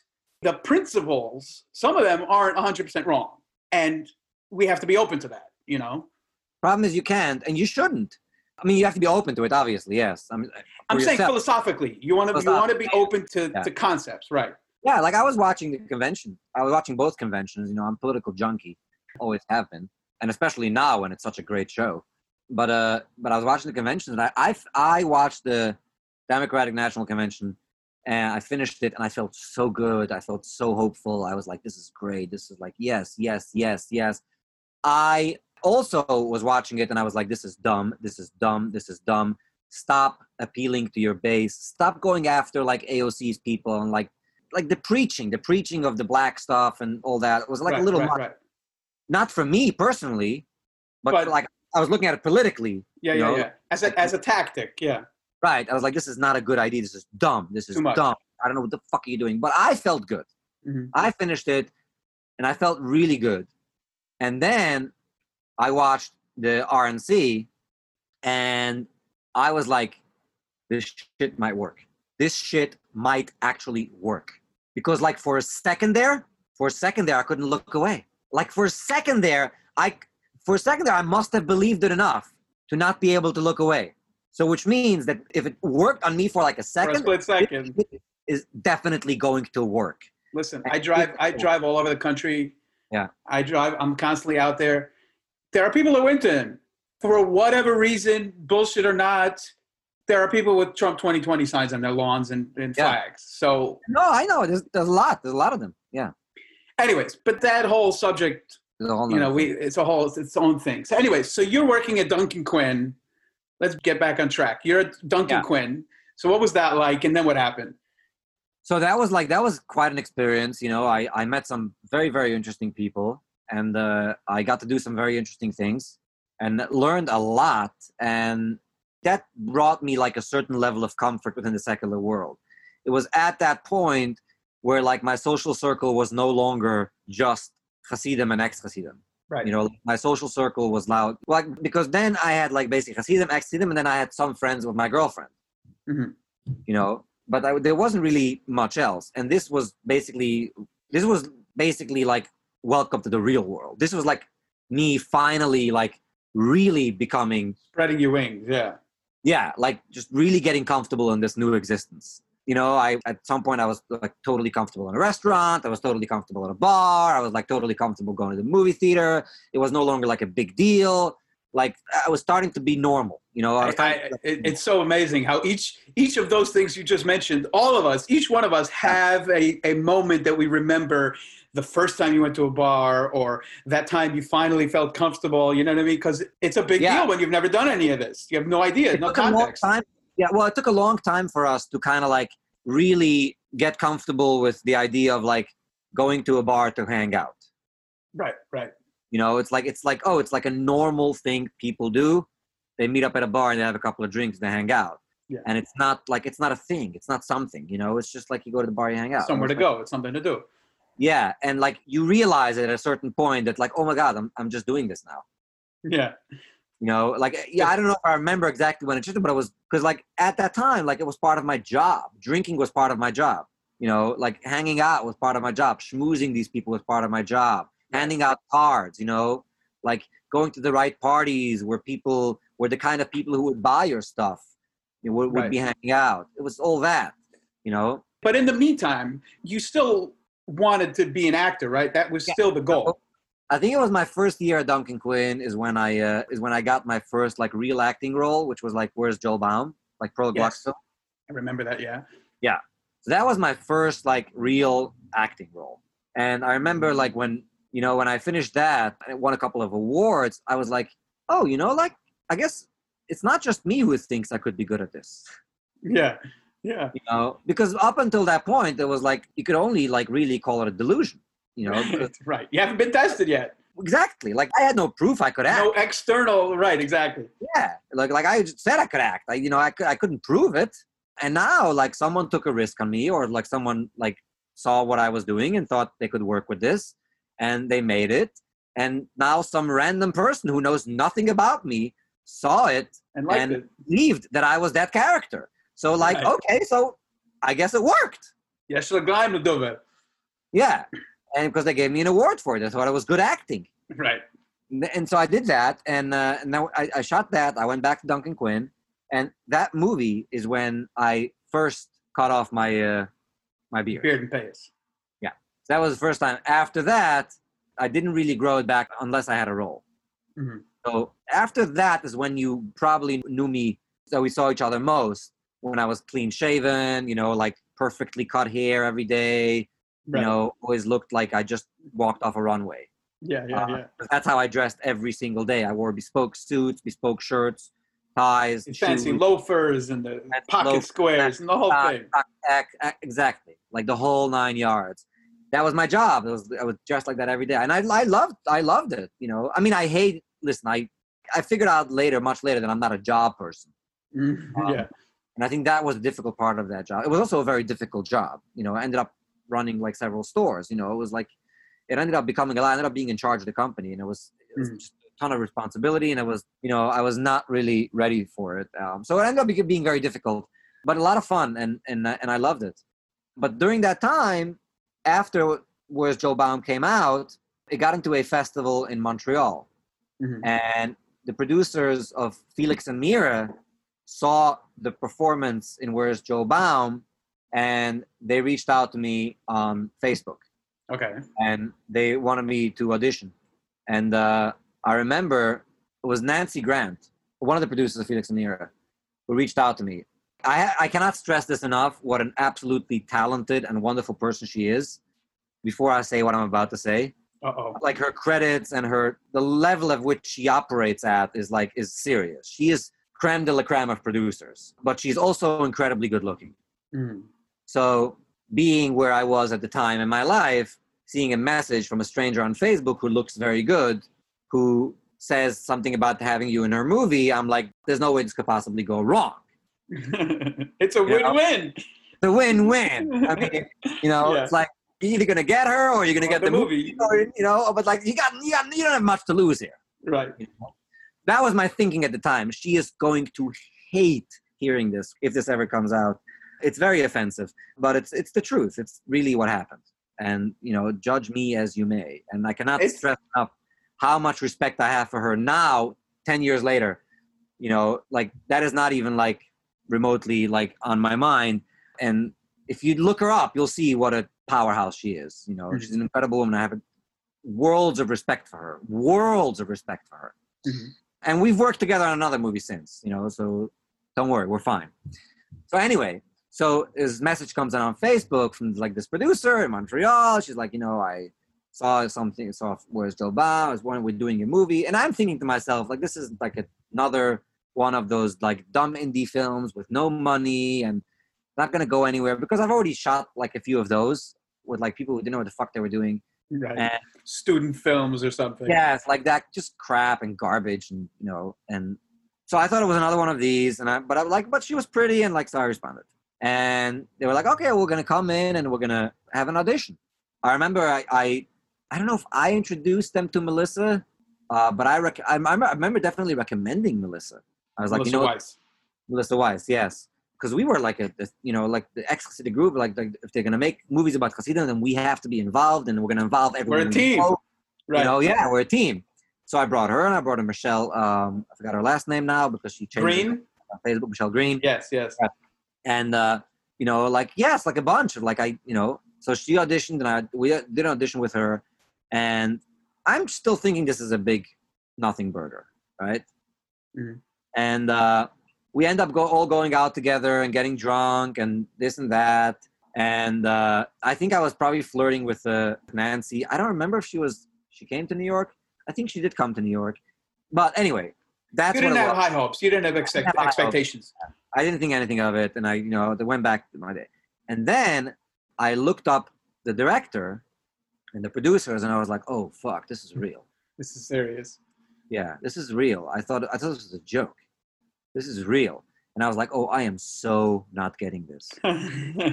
because I was so reckless, like in how much I drank in front of them and how I was like being so like myself and unguarded and and that was like on a Saturday night. I think it was that the whole thing happened. And I Tuesday I get a phone call and they're like, "Yeah, you got it." And What's so interesting to me, I hear this a lot about auditions, but but I hear this, uh, you know, just in, in general a lot. When you have no hope in your in your mind, when you have no hope that this is going to happen, so you just let loose. That's when often it works out the best. Yeah. and sometimes you're right. Right. Right. Of course. Of course. Sometimes Yeah. you, you know. Yeah. Yeah. Sometimes you're right. But yeah, that's that's what happened. So I, I got that, and that happened just as I was moving to LA. I was moving to LA to take over the Duncan Quinn store in LA. Hmm. You know, which uh, was dealing with some stuff and some personnel changes, and I, you know, you need, it needed a steady hand with someone who like knew the shit. Mhm. So I moved out to LA just as I booked that, just as I got the job for Felix and Meira, and that's where I met Hadass because Hadass was coming to LA to do some uh, acting classes and meet agents and all because she she just did fill the void and she was like she was very hot and uh, so that's how we rehearsed and I that's when I taught her Yiddish so Mm. that's the Yiddish that she talks that she speaks in the movie we worked on it for months here in LA so then we shot that and I still I still thought like listen these guys are serious guys but it's probably gonna be some like obscure like Small indie. No one's gonna see it, yeah. I never thought it was gonna reach. I mean, it never reached like the the, the audience that Unorthodox reached, obviously, you know, or one of us. You know, it never reached that wide of an audience, but it was like a wider audience than I ever imagined I would have. You Right. know, It Um, won awards. It was a big deal. It was a serious A movie. A lot of awards. Yeah, it was it was Canada's uh, entry for the foreign language Oscar that year. It actually beat out another movie that Nancy produced that year, um, Uh-huh, also that's another interesting. Canadian film. So yeah, like she was competing against herself uh, that Mm. year. A lot of Right. a lot of categories and a lot of um, uh, award shows because she had she'd made like two really great movies, Felix and Meira and uh, and Mommy came out the same year. Uh, which Yeah. by the way, like I would recommend you watch. It is brutally amazing. It's just Yeah. one of the greatest. I remember seeing the signs for it when we went up to Canada for the premiere. I, I should watch it. Yeah. so yeah, so we shot that, and yeah, that that came out, and it kind of like just blew up. And from that, I basically got a DM from Joey Soloway, who at you know at the time was known as you know Soloway something else, whatever. And uh, let's not pretend like this stuff is not difficult to get used to. Okay, I, I just want to acknowledge that to all my trans friends and all the people I love and the people who love them, and everyone on the, our side on the left Mm. you know, who want everything to be perfect exactly the way we want it. Let's acknowledge that, it, that it's a learning curve. Of know, course. Of course. And, and and like and let's give let's give each other a break every once in a while, okay? Like not everybody this is new to a lot of people. You know, just like things were new to us when we left. it takes adjusting and, and getting used to. A lot of people are completely unaware of this of this idea of dead naming. People don't know about that. Right. Yeah. You know, people just don't know. They're not aware of it. They're just not aware that it's offensive. They don't know. Yes. gotta give people a break. You gotta let people fuck up. You have to let people fuck up. It- I wouldn't even call it that. People have to you have to give them a chance to learn, Yes. to adjust. Yes. You know, because we got a chance. People gave us a chance, you know? Right. It's like me and you. Like like we had a chance. Like We had to learn. Look, uh, yes, at some point I had to explain to us why you can't say, you know, certain words anymore. I, a very good friend of mine who hopefully will be a future guest on the show. Uh, we'll get into the full story then. But but a good friend of mine transitioned. Forget uh, right or wrong, or I understand it or don't, or don't understand it. Fundamentally, do you? I don't care. I, That's none of my business, right? But but even minimalum, I still had to get used to new pronouns and a new name, and not because uh, it's not malicious. I just I've known you for however long this way, and now I have to learn a new name. I have to new, uh, learn a new way to refer to you. Yeah. And to their credit, they were patient and corrected me, and I was open to be corrected and to learn. Yeah.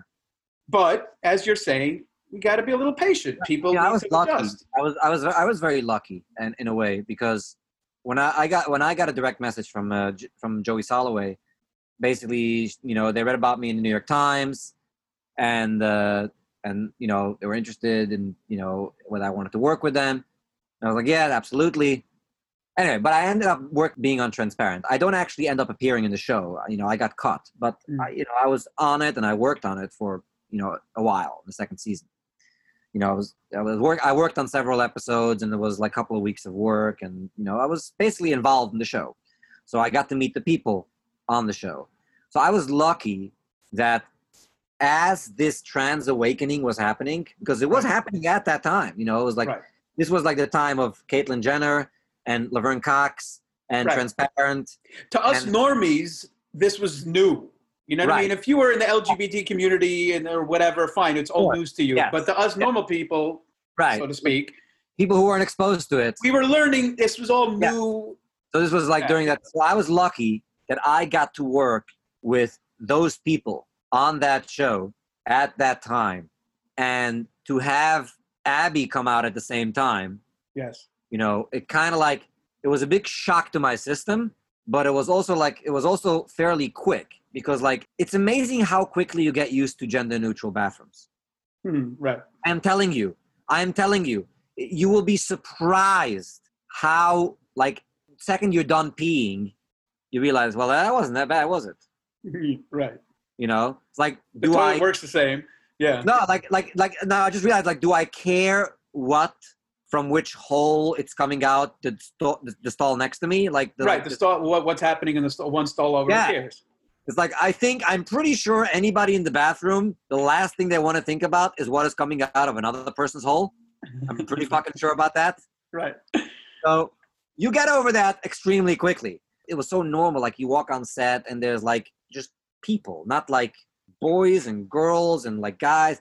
And like, and you know what? I learned the hard way because I, I had to have these. I was like, so what are you? Like, who are you? I asked these questions, Right. you know, and for some reason they, I guess it was before 2020. It was still okay to make, to It was ask, still okay to ask. Yeah. it's okay to be dumb um, right. they, they they they indulged me. You know, they indulged me, and I, I'll never forget. I like Lady J was like this incredible performer, pianist, actress.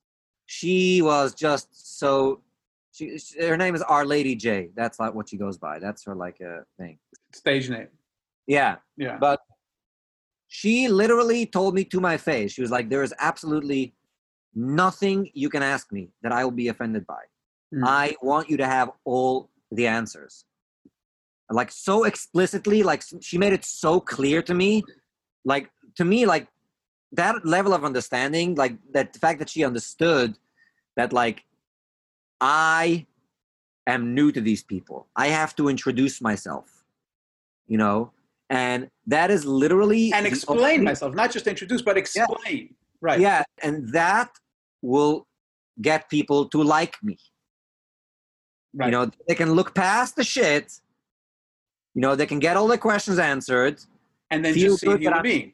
Yeah, feel good that I'm not here to like, you know, fuck them or like in any ways corrupt them or change them. I'm just here to be here. But if you have any questions, to give the person permission to like, that's how you build allies. And I think that like to me, I don't know why we keep going back to this cancel culture bullshit. I'm not even involved in any of that stuff, but I like, you know, I read about it. I But I- hear about it a lot, so it, I, I I end up no, thinking think- about it because I hear people kvetching about it. No, I think I, I do think I think the reason I talk about it is because I think I th- I do think that OTD people have a unique perspective on this. Mhm. You know, because we had to learn how to not be offensive and how to fit in in so many ways, and And we also learn we have to go through this kind of in our own way, our own process of Yeah. learning and explaining ourselves Yeah. and learning about the rest of the world and how they see us and how to tell our story and that kind of thing.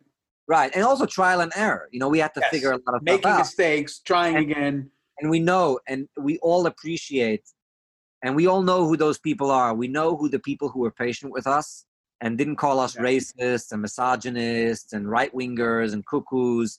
We know who those people are. And you know what? They are not the big stars in our lives, but you know, they're there. And because of them, we are where we are and we have the beliefs we are. We are as progressive or as some people conservative, you know Right.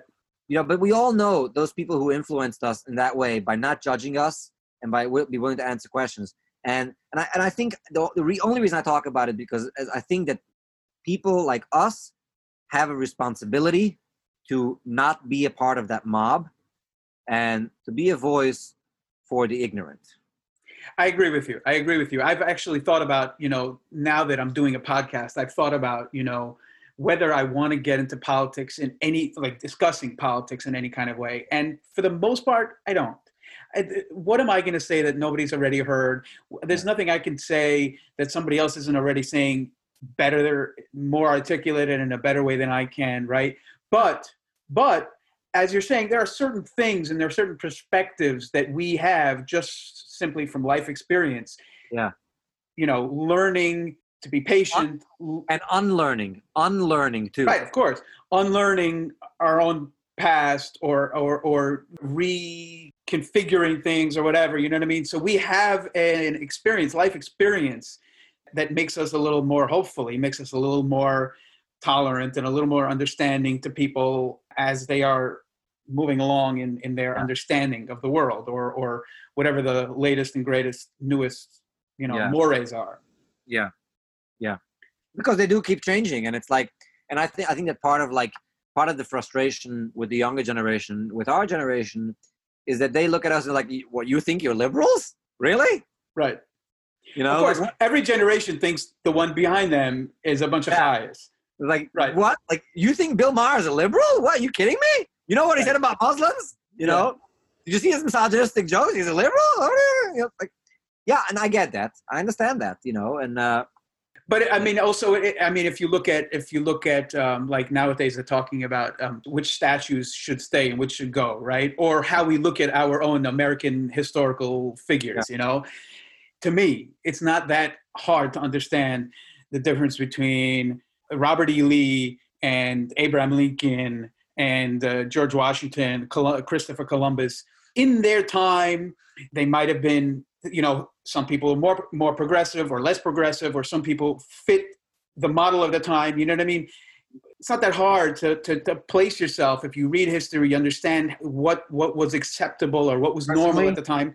Yeah. Personally, I don't believe in heroes, so you're not gonna you're not gonna get me to defend any fucking statue. Right, right. Uh, statues are stupid, but I'm saying as if we look at the people and how they fit in with their times and what they said and how you know what I mean.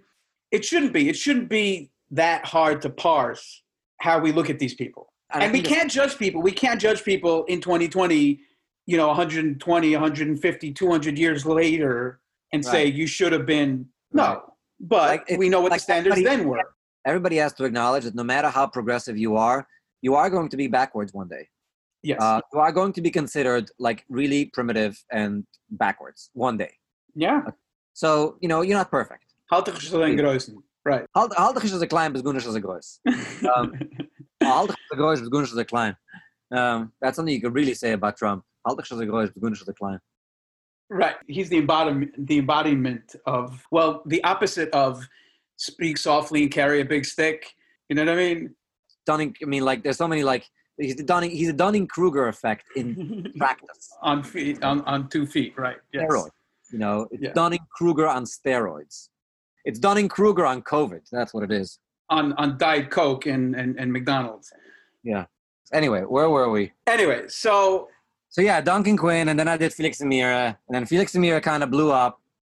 Like my like my acting career was starting to take off, so I quit Duncan Quinn because I just couldn't. I was promoting Felix and Meira because we had an Oscar campaign, mm-hmm. you know, because we were Canada's entry. So we had to do all that stuff and all these uh, uh, appearances. So I just couldn't run a company that large and, right. and, do that at the same time. So I ended up leaving, and uh, yeah. So then I did Transparent, and then you know dried up for a while. I don't remember what I did for the after that.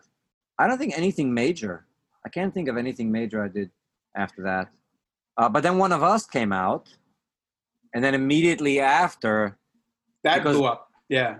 Well, that blew up. Also, like also high maintenance came out. Yes. It's about the same time because like they were shooting me shooting high maintenance. Right. So like I think they like came out around the same time because they're both in production at the same time. So that was that. But those were like years apart. Those were like years apart. Um, it was like a lot of dry spells, which is normal, you know. right. Is, Right. A lot of people don't realize this, and I I'm not. I have nothing. You know, I'm far from Hollywood. It's not my life, but I just hear this from from listening to interviews and stuff like that. Yeah. The vast majority of people in this business, we don't even know their names. You know what I mean? Yeah. It's the tip of the iceberg. Are the yeah. people in the movies that we like all know? Of, like a lot of people don't even realize. Like nobody is asking is like, what's Sharon Stone up to? Yeah, yeah. You know, like she was like literally like she was like the biggest deal for like a while, and then like where where, where is she? Yeah. You know, but she didn't really. She was like she was just she was not working that much, and she was not. She made like most often like you make when you make so much money when you have such like one or two successful movies, and she had like several really successful movies. Yeah, she was a huge star for a while. And when you make that much money, you start remembering why you became an actor, and like you want to do other kind of work, and you do the kind of work that maybe doesn't get that much attention. Interesting stuff. You do the interesting Yeah. stuff. You, you do the stuff. You, you know, it's funny because like you start out doing the interesting experimental stuff, you know, in the hopes that it will get you something big, so you can To make, money. a back To make money. Go back to doing the Right. interesting stuff. Right. You know, See, all of this stuff, yeah, of course. All of this stuff I only know from listening to people like Marc Maron. Which to circle back to Marin, tell me about that. You were you were on his show. What was that like? You were in his original garage, right? garage. Yeah, yeah. What? How did that happen? What was that like? I still consider that one of the greatest days of my life. That that must have been so cool. it, it was so cool and so crazy and so surreal. I don't remember a- anything about how I felt while it was happening. Like completely, like just like, I mean, like yeah, I understand. Like it's a big deal. Like it's not just that his podcast is a big deal. You know, it's like it's a massive audience, but it's it's also that like he is a big deal Yeah. Like people who follow who have been following him for a long time, like me and you. Yeah. You know, I've like been a fan of his for years. I don't remember exactly when I discovered him, but it was very, very early on. very early on. Yes. Right. Before Um, most people knew the word podcast. But so to me, it was huge that, that a friend of mine is on the show. It was very exciting. Right. Yes, but people like us were also like huge fans because we've been because part of the appeal of Marc Maron, right? Obviously, is not just like the audience; it's him. Part of why you listen to him, like I like I always like feel weird about the people who skip the intro. No, that's the Yeah. best part. Best part. Come like, wait- on. like why else? Like I mean, yes, maybe this maybe the celebrity is gonna say something they haven't said before. At you know these I never miss the intro. Yeah, uh, Sometimes the, the guest will be boring and I'll skip that. But I, but I always I'm always listening to the intro. Right, because what makes Marc Maron interesting is like following his story, his, His growth, life, his yeah. trajectory, his career, his everything, his relationships, you know, and like His Lynn, and I met. Yeah. you know, I know Lynn. I know Lynn from the film festival circuit. I know her from Right. Transparent uh, um, group. You know, like I know her. Like it's Mhm. like the, the the story of it, like the whole. That's what makes it. I mean, this was before Lynn, obviously. This was Right. like a couple years Right. ago, but I don't remember like how I felt during any of it. I was like just trying to not act crazy. like my main focus was like two things don't be weird and don't try to be funny in front of him right. those are like the two things like don't try to be funny i think i pulled it off I think you did a great job. I, re- I remember. I don't remember if I knew beforehand or if you announced that it's coming or something. no, but I, I, I couldn't yeah right. So I thought I thought you did a great job. It was a great interview. It was, it was classic Maron, Maron and Luzer. It was great. Uh, it was it was a fun to listen to. Uh, here's how it happened this is how it came about i don't think i've ever said this like on the record or whatever um, this is on the record. Here we go. we followed him for a long time and every time he would mention something about Hasidim on his show or in his on his podcast or in his shows Mhm. i would be the one to send it back when his email was open like when he gave out his email address to everyone Straight to him directly. yeah like the we yeah, ear- ear- early in the podcast those emails would go to him you know Mhm. um, i think Brendan too but like but the i think it was his email address so i would email him and say like oh you got this wrong about the hasidim you got that wrong about the hasidim and i would just like i was like a fan i was like an annoying fan you know who only like a talk radio caller, the kind of person. Yeah, Yes. yeah, yes. yes you know like basically the guy who like every time you mention mars you know he's like oh well Well, actually, yeah, yeah, yeah, Exactly. yeah. Uh, so I became that guy. And then I met him um, at a show. I, this was very early on. I still had my beard. I had my peyos. And I went to his show and like, and you know, he was very nice. And, you know, I introduced myself and uh, I, he didn't mention anything about the emails or anything like that. Didn't say anything. Just like, you know, very nice and very like, so you're a Hasid, huh? You come to my shows, huh? Do they know you come to my shows? You know, and I explained to him, it's like, no, I'm not really Hasid. I'm like, you know, I'm a, you know, I'm, I'm I want to be an actor, and like this whole, it was, and, and like in retrospect, you can imagine how ridiculous that sounds. Right. Uh, yeah, but but it's you and a million other people in Hollywood yeah. have the same story. but, but, that was that was me. That was my story. My right. my story was like so. It was like every million. It was a million people in Hollywood, but mine was even more ridiculous. right. You know? Right. Like most people in Hollywood, like don't even know what a Hasidic Jew is. Yeah. There's a guy who thinks like there's a niche that I in Hollywood don't know about. That that's how he's gonna break in. You know. yeah, yeah, yeah. It's completely ridiculous, and also right. like you're willing to walk around looking like that looking like that on that completely off chance that that can happen. It's, it's completely off the bat insane. Come on, yeah, yeah. Let's, let's acknowledge that. Yeah. So, anyways, I was that guy, and uh, then this book came out. I think it was Attempting Normal or one before that one, and he had a book signing at the Barnes and Noble in Union Square. Mm-hmm. So I went after work, and I was at the time I was working at Duncan Quinn. Mm-hmm. So I show up after work, in my work clothes, looking like a million bucks, right. coiffed hair, you know. And I come up to him with the book, and he's like, and he looks at me and he goes like, "Huh, got a haircut, huh?" that was literally his entire reaction. Was like, "Huh, you got a haircut, huh?" He yeah. recognized me and he remembered me, and that was that. And then when Felix and Meira came out, I thought I had a shot at getting on a show to promote the movie. And the distributor oscilloscope had hired this pr company pretty good pr company and i spoke to the pr people and i was like could you guys because they were trying to get me interviews right that, that's right, of course. part of the spiel right mm-hmm. like you, you know you try to get the see which show you can get on and i said like we should try to get on Maron, we should try to get on Maron. and I'm, i don't know if they tried or not but they probably didn't but anyway i didn't get on mm-hmm. and then one of us came out and then i tried again uh, this time through net, I thought Netflix would have more sway, right. and because he's like he has a Netflix special, and like his uh, Glow, I think was on Netflix, was out. So like you know he has a relationship. Maybe we can squeeze in this and that. Didn't happen. Then one day, I think he had Joy Behar on. He has Joy Behar on, and Joy Behar, I think, grew up in Williamsburg. Mm-hmm. And they're talking about Williamsburg, and somehow Marc Maron man- mentions, you know, like this, this guy, you know, like he was this Hasid, and then he left and he escaped, and then he came out here, and next thing I know, he's like he's like doing things. He's like an actor, man. He was like, yeah, like holy fuck, he's talking he's about talking me. about me. Yeah, you know. So I send him an email. Mm-hmm. You know, I'm like, well, maybe I'm no longer the guy who emails him every time he talks about Hasids, but I think I've earned the right to email him if he's going to talk about me. Right, right. You know, so I'm not 100% sure if it was the Adam Goldberg ap- episode or the Joy Behar episode because I think he mentioned something about me on the Adam Goldberg ap- episode too.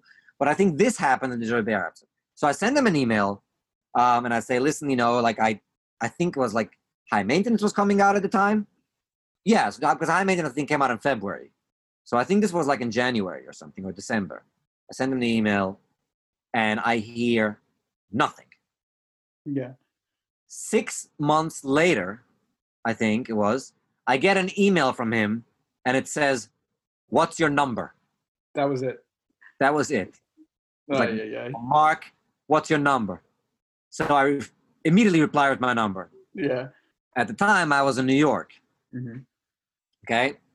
And he didn't know it because I was officially living in LA, but I was in New York doing the theater stuff. You know, so I, I, mean, I was that year I was in New York the whole year. I was living in the Bronx. So he texts me. He's like, "Hey, could you do tomorrow at noon? I am in New York. Right. It's 7 p.m. in New York. Can you do tomorrow at noon?" And I'm like, "Absolutely, oh, yes." Okay.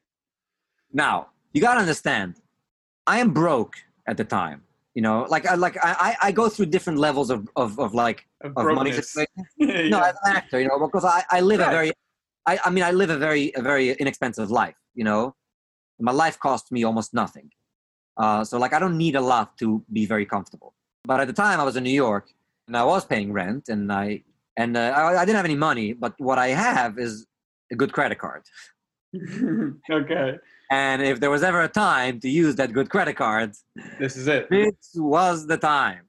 So I that absolutely I went online, bought a ticket, you know, which cost a fucking fortune. Oh, And- yeah. Yeah, and when I got to the airport, because I, I needed to, I realized that I should probably get some sleep. I knew this is about to be the greatest, one of the greatest days of my life. Yeah.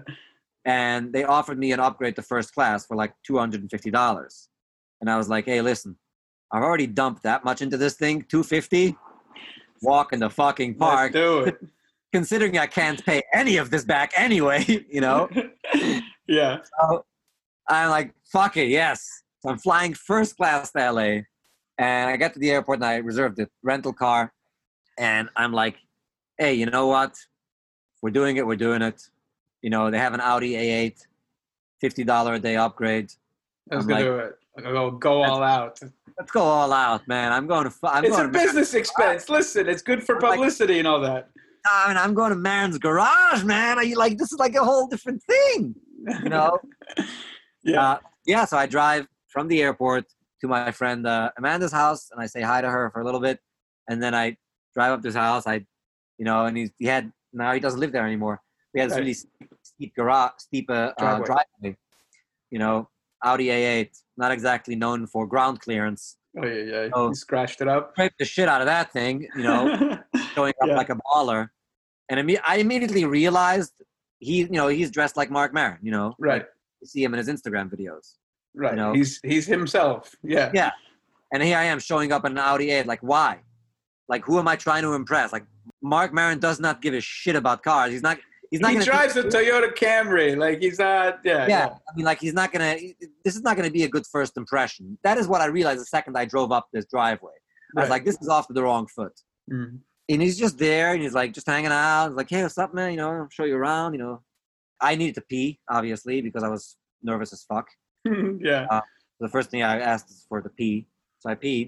And he's like, hey, you need anything? And, you know, I'm like, no, I'm good, you know. He's like, there's water in the garage, you know, in the middle of stuff, you know, if you want to, you know. I'm like, cool. So we start talking, and I'm like, I'm telling him about, I mean, you probably remember this episode when he talked to his father. I Uh, don't remember specific. Oh, on the show. Yeah. Yeah, yeah, yeah. Of course. Yeah. And where they like make amends. Right. Like, Yeah. He's he's he's always having issues with his father. Yeah. Yeah. So, like, that episode, like, I had to pull over and, like, I, cause I was bawling because it was like, Mm. It was during the same time that I was like trying to fix things with my family. I was like, maybe we can make this work some way where like they let me be me and I will pretend to be a little bit of them when I go see them. And, you know, maybe we can make this work. This was before one of us came out. So after one of us came out, my father stopped talking to me again. So like, There's no like, pretending anymore. Yeah. Yeah. but at the time, like we were trying to fix things. So I was talking to him and, and he goes like, hey, wait, wait, wait, wait, wait. Like, let's not talk without having mics on, you know? Like, Save it we- for the recording. yeah, save it for the thing. And he's like, let me show you the garage. And like, we go into the garage and like, you know, you know, and we're just like schmoozing, right? We're just mm-hmm. still talking, but we're already sitting in the garage and we're already like sitting in the microphones and like, and I'm like, oh, so are we on? Like, yeah, we see. And he's like, yeah, we've been on the whole time. And we've been, mm-hmm. oh, okay. And like, so like, so you don't know when, like, when you're live. Right. Right. There's no three, two, one, go. Yeah. You know, he's just futzing around and like talking, you know, he sits back in his chair sometimes and like, you know, and it's like, and the whole time, like, I have to like constantly remember that I have to talk to him actually, but also at the same time, like, oh my God, I am literally sitting in Obama's chair. literally, right. I'm in Marc Maron's garage. I'm in Marc Maron's garage talking to him. Iggy Pop sat on this chair with his shirt off. Right. Yes. You know, like right. Right. every fucking legend, every artist that we admire and that we love or that we just like like, Or watch all the time or listen Yeah. to. Yeah. Yeah. Yeah. like is sat in his chair. And Obama, And Obama. Right. you have to have a conversation while that is going through your head. Yeah. It's very difficult. It's funny because like I listened to the episode once. I wouldn't do it more than once because it's weird. Mhm. Uh, like I, I seem pretty relaxed.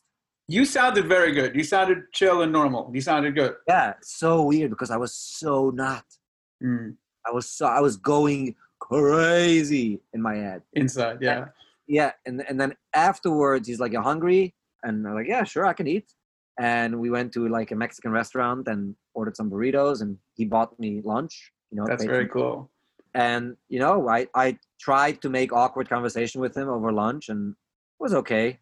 Yeah. You know, I think he was being nice. You know, he was very, very, very nice to me. I cannot like. There are certain things that that we talked about that are not on the show that I can't talk about, but I can absolutely, unequivocally say he was extremely nice to me.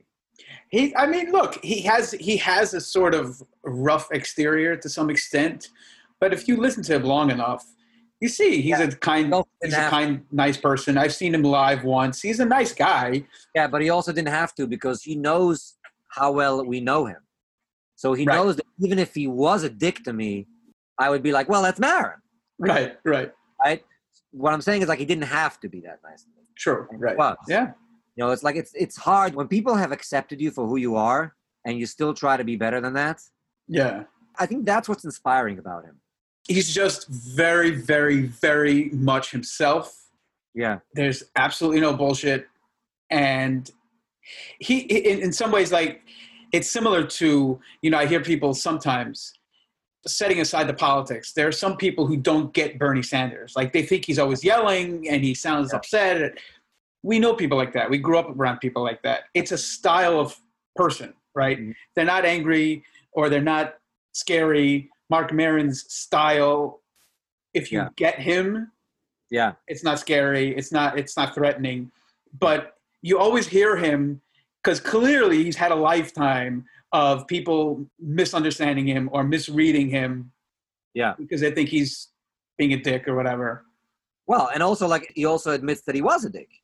right You know, it's I think it's like it's it's his, it's really his self-awareness yeah that makes it work. Like you know you you wouldn't be that redeemable.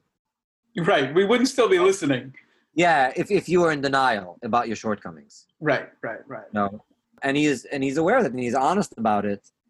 so that was a fun experience did, did what i'm sure you must have gotten emails or people reaching out from you from all corners of the world after that What's interesting? Nothing. Almost, I wouldn't say like nothing. I would say like not a lot. Nothing really Not a lot. Like like there's no like the you know like even though like the industry listens to this podcast more than anyone else even. right In, like in, in the entertainment industry, this is an important podcast to listen to. So uh yeah, but like I didn't really get any like offers from it or like phone calls or anything. so since then so now that so you moved to los angeles and now th- this is your full-time thing you're Yeah. acting so tell us about what what's li- what's life like in hollywood you know Uh, as a, No idea. I'm not part of Hollywood. you, you don't know you know, I live in my RV and I drive around and uh, I go places. And yes, I spend a lot of time in in in, in California, in Southern California, near LA, in LA, outside of LA.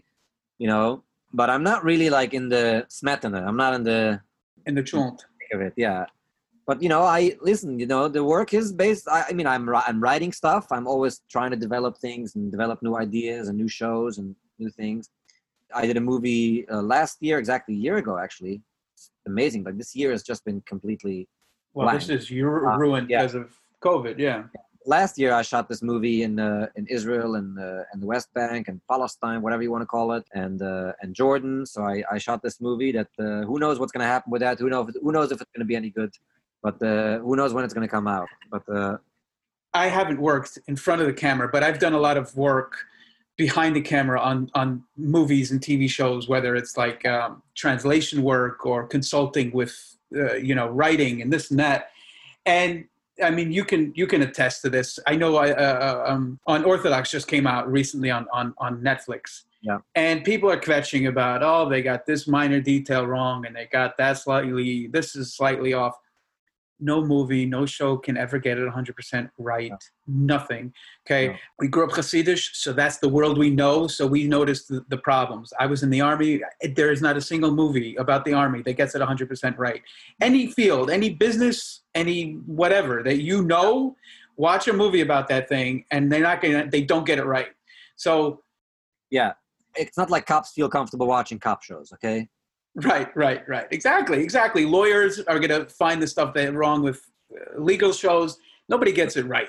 Nobody gets it 100%. You can't. It's impossible. Yeah. Also, you, you shouldn't try. And I think that the that's another thing that when it- when it comes to art, you know, well, there, there's art criticism, and then there's art cancellation.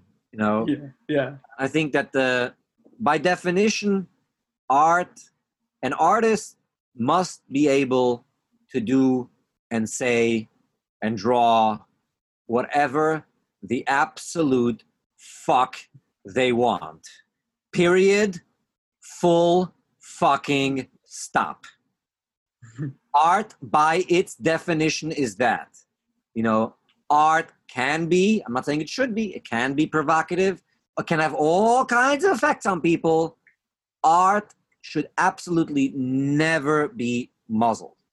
And I think that, like, you know, I we get to criticize Holy Rollers, we get to criticize Felix and Meira, we get to criticize high maintenance, we get to criticize unorthodox, we get to criticize everything. You can criticize things, you can whatever. Okay, you know, you don't call for like the non-existence of that art. You know, that is unacceptable. That to me is unacceptable. Whether it's books or writings or magazines or tweets or like to me, like as as a quote unquote artist, even though I hate that word because it's so fucking pretentious, you know. But It's also very broad. It, it means Uh, yeah. it encompasses so many things. Exactly. You know, if I'm trying to tell a story and I worry more about who I'm going to offend than how truthful the story I'm trying to tell is and how well it works, then I'm, I'm, I'm not an artist.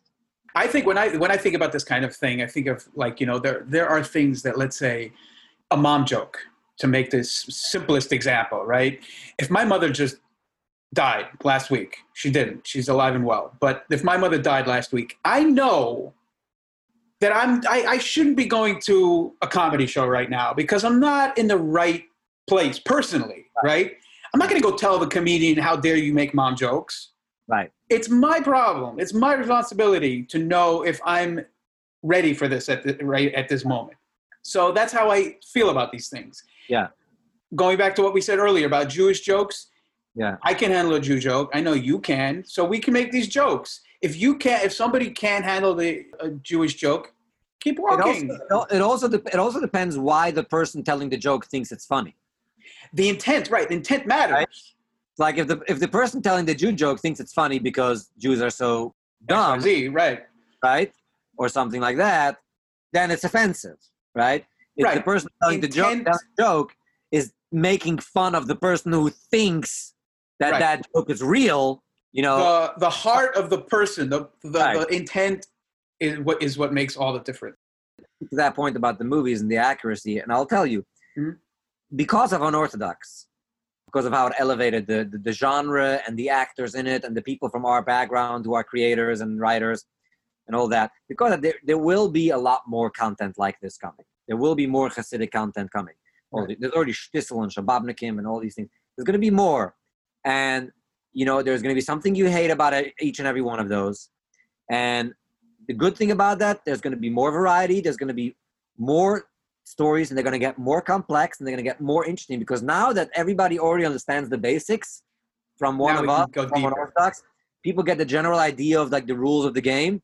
Now you can make now you can make something without having to explain any of that things. You can go really deep into the characters and into the inner lives of those people because now you already know the basics. So the stuff that's going to come after this is going to be much more richer.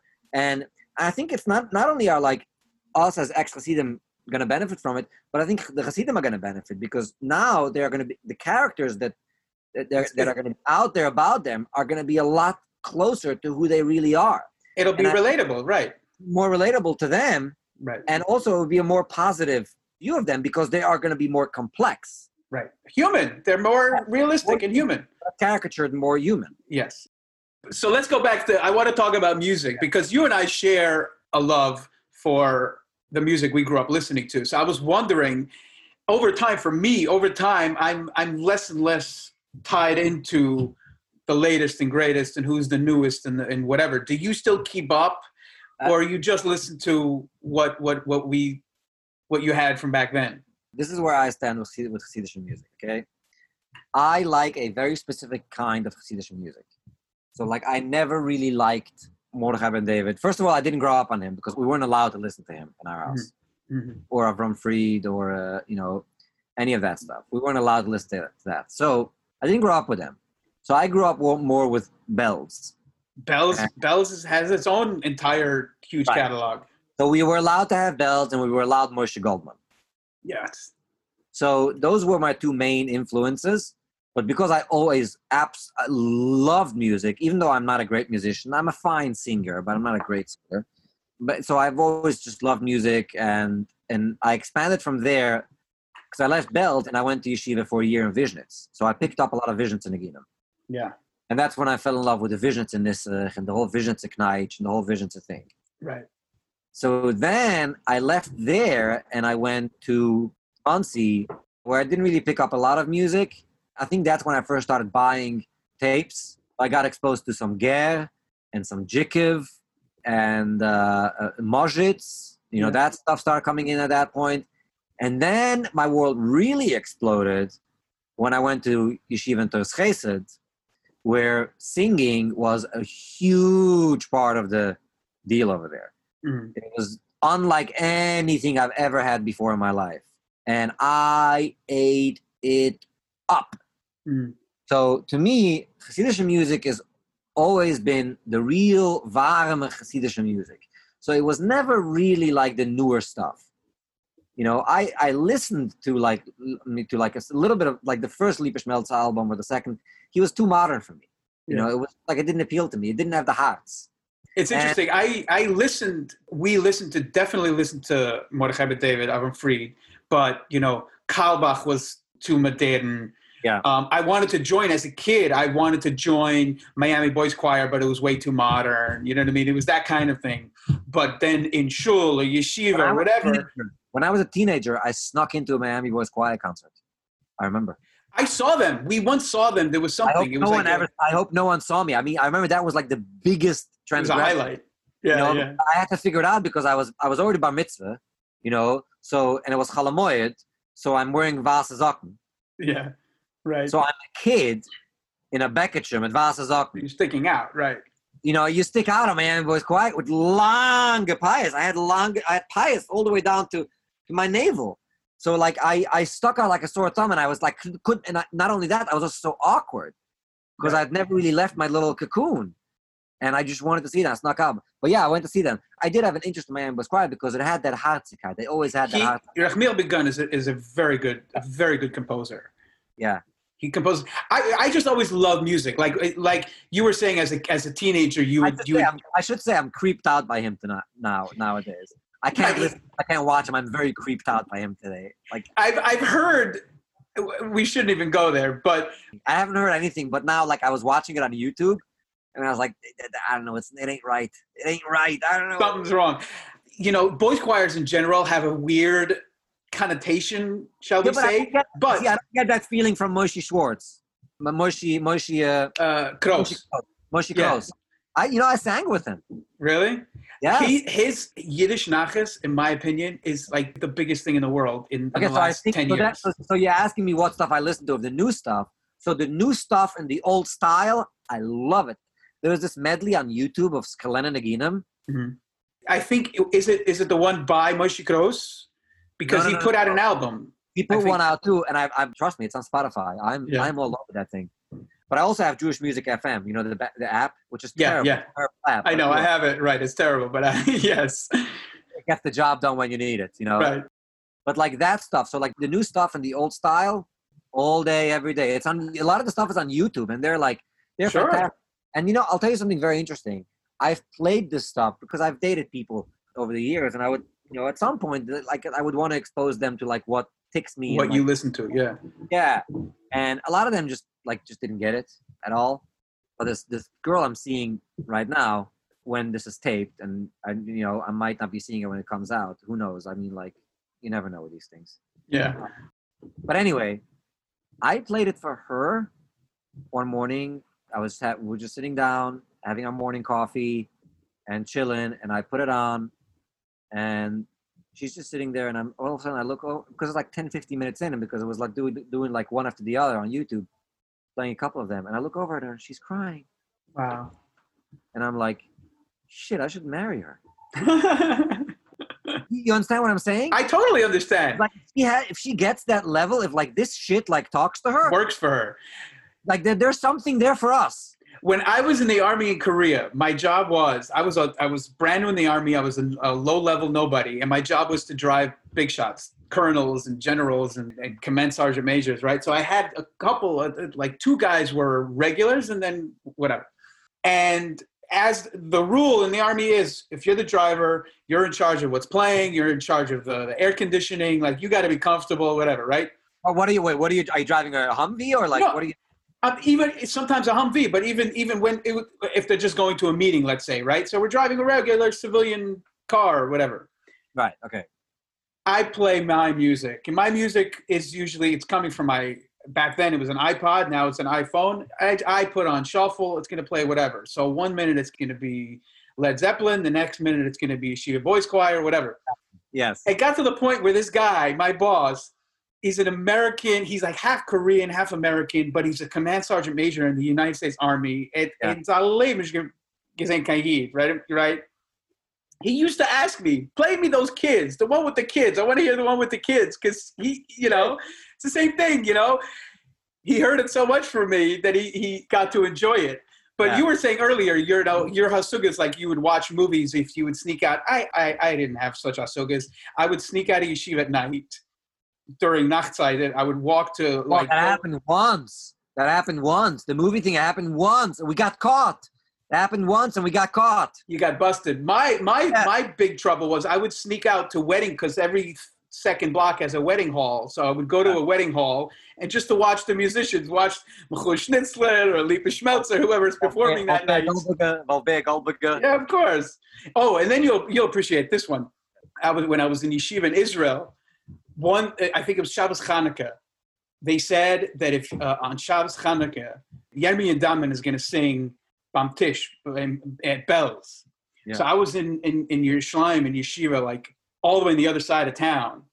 But a bunch of us guys who were really into music who were like, we got to go see this live performance of Yermi Daman because he's a Hasidic guy. He doesn't do concerts, right? So where are you going to see him? Yeah. So we walk for like three hours. We get to Kiryat Belz over there, uh, the other end of town. We go into the Tish, and you know, first there's the Tish, and at some point there's going to be a choir and Yermi Daman got singing. So we get there late, and we're at the, all the way in the back of the room, and Belz Belz on, and he has his fish course. He eats his fish course. Then they bring out this big. I think he rinsed his mouth out with. It wasn't just water, I, I believe. It was something. He was that Wonderful. could be right, he, but he rinsed his mouth out and then he spits it out. He spits it out between the fish and the and the chicken soup, right?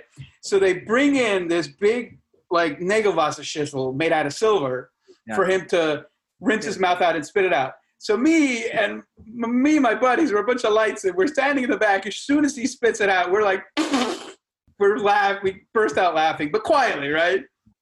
Ten seconds later, these ginormous goons, AST, these ginormous bouncers come flying at us, grab us, throw us out of the room. Yep. So I never got to see Edwin Donovan perform. We slept all the way up there to see him. That was Belz in the '90s. You know, that was Belz in the '90s and the 2000s. That wouldn't happen these days anymore. Belz back then, they were man, they were tough guys. They were tough guys because you, I mean, you, you guys were Satmar, so like we we were on different sides. Right. Uh, it was it was like it was the war, right? It was war. It was Yeah. these times, it was wa- it was hot. You know, I remember when the Belzer Rov came to New York. We got on our school buses and, and some of the Satmaras spray painted on it Berele Belze. I remember, yeah. Yeah, I mean those you know we got vandalized. I mean those were serious times, and it, it, it came after Satmar was you know was just done, you know, with their own shit with the Bnei Yoel. Their own politics, right. No, the Bnei Yoel. That was like that was even more bloody.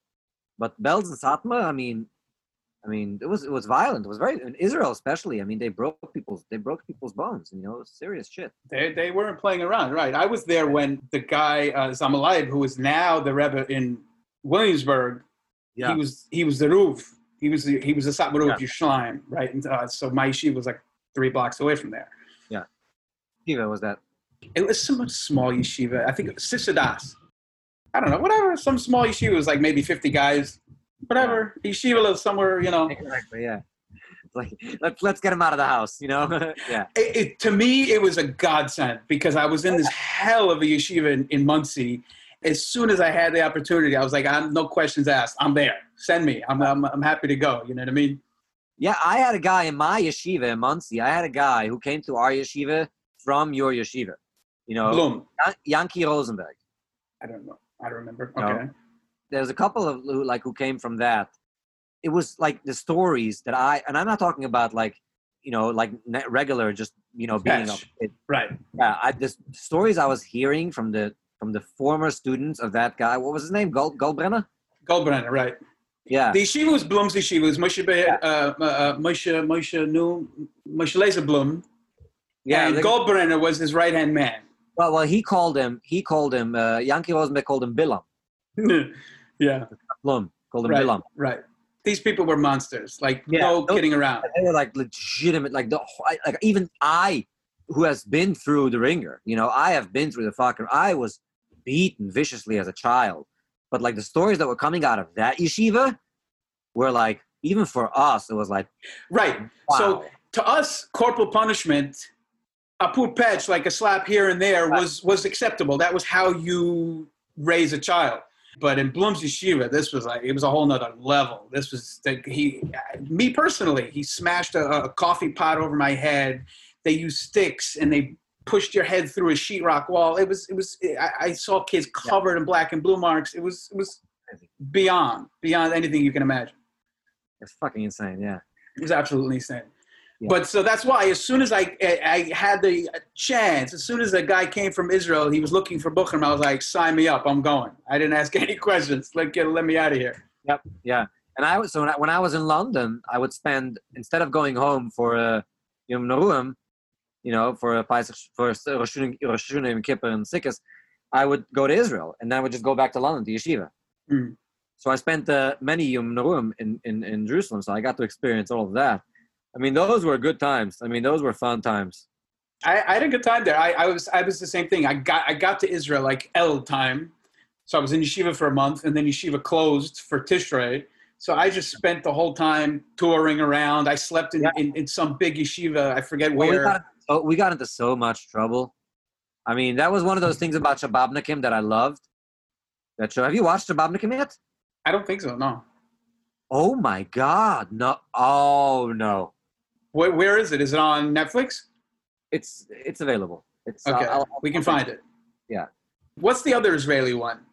There's two Israeli, or two that I know of. Shtisel, and what's the other one? There's another one. Um, I don't remember what it's There was one earlier called Simanei She'ela, Right. No, I don't know.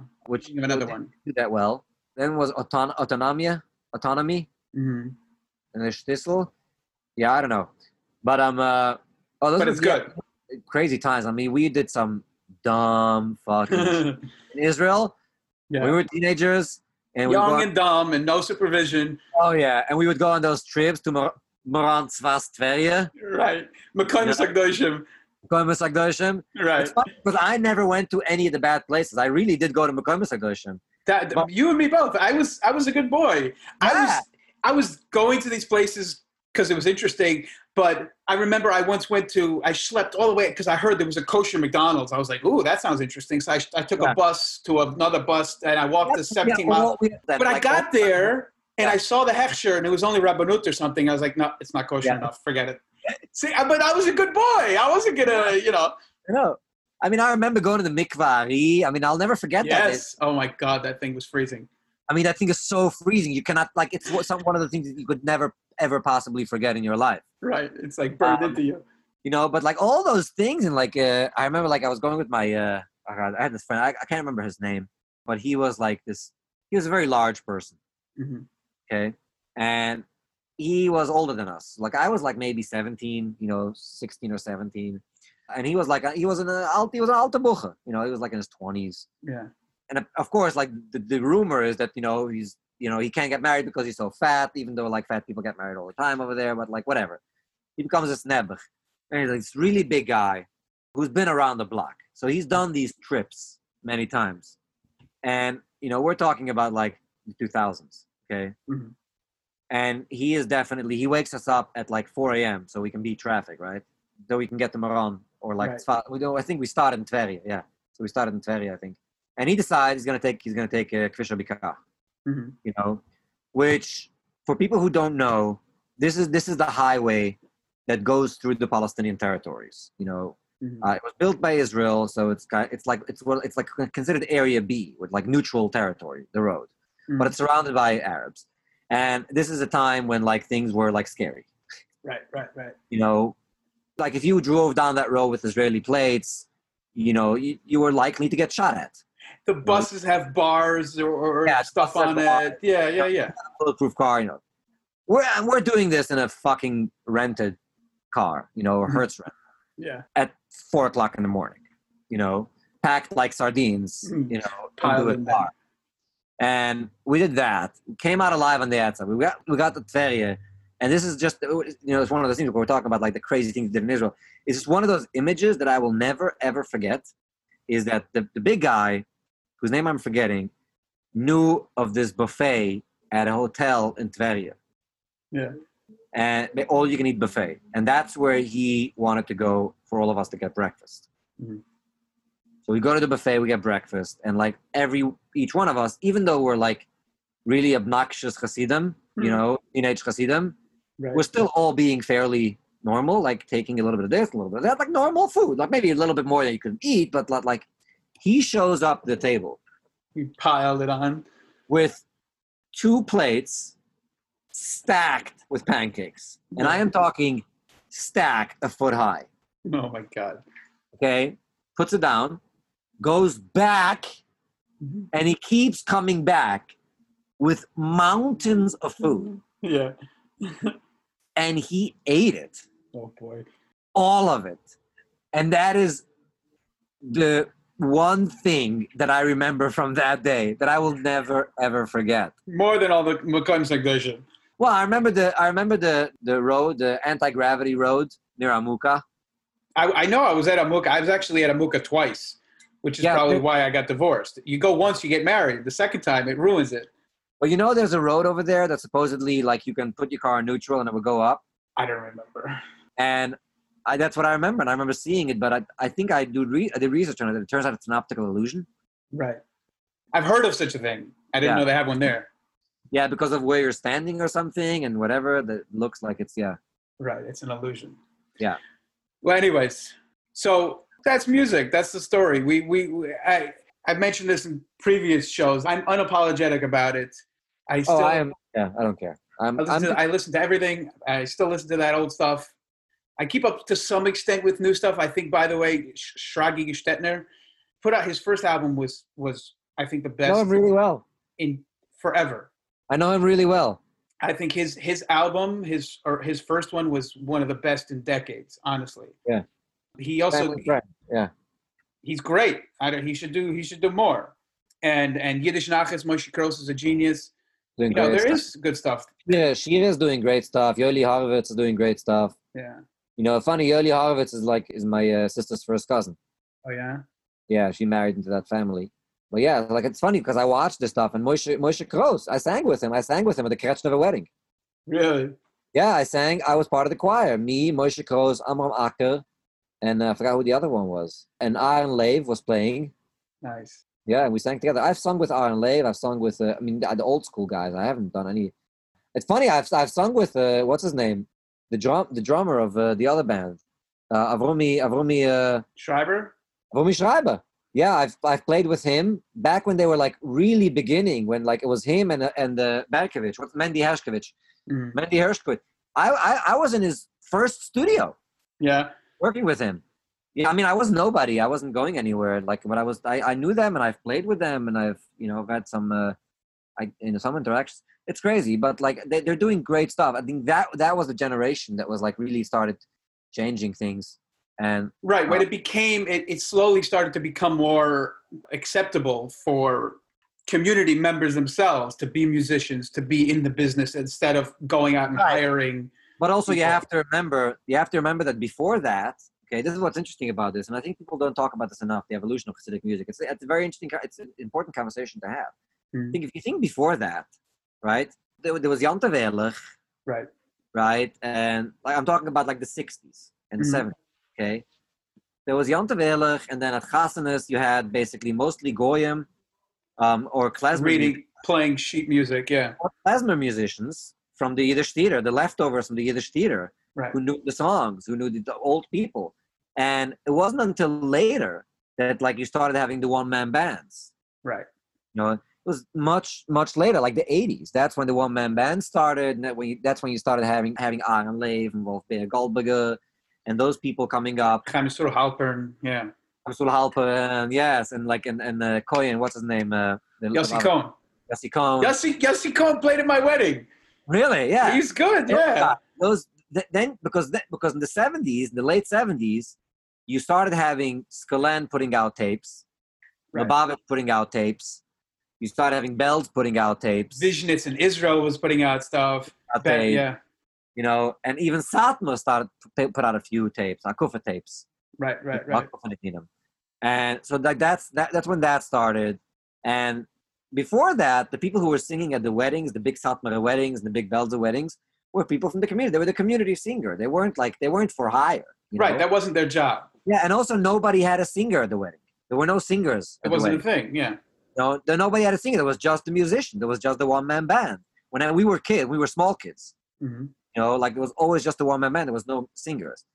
And then you started having Mordechai Ben David. You know, and Avram. Mechush Schnitzler. Mechush Schnitzler was the first wedding singer to become a star. Exactly. Mechushnitzler, that's for sure. For sure. Mechushnitzler. And that's when the whole like style singing came in. Right. Right. That thankfully went away. because that was fucking ugly. But Mechushnitzler was the first, like, yeah, Hasidische star. Uh, Who started out as a wedding singer and then became and started making albums. And, yeah. Because Yami Adaman wasn't singing at weddings. Even Isaac Honig wasn't singing at weddings. Isaac Right. Honig was a cousin. Then Isaac Honig came along, and then and then all these basically the singers started It happening. became a, an industry. yeah, and then like the beginning, there was Yankee Katina and his guitar, and there was no like you know like that was like the big deal. He had a guitar at his wedding. Right. Right. Um, the people who had bands at their wedding, you know, the, the bands weren't very good. There was the Nagina Orchestra, and that was that was it. And Nagina really, Nagina just didn't work very well with like you know Tzali Gold. it wasn't know? their world. Right. Yeah. It just was a different. Uh, it was a different genre almost. Mm-hmm. And then, you know, and then you started having Lipa, and you brought the flutes, and then you got started having that guy. What's his name? He died. Brach. Yoli Brach, Yoli Yeah. Brach with the saxophone. saxophone. Yeah. Do you know uh, Zvi Goldring? Yeah. Goldring. I, I, I was Zvi Goldring's, uh, wie heißt das? Chavris and Koil when Yeah. he started, when he picked up the saxophone and he started playing. Yeah.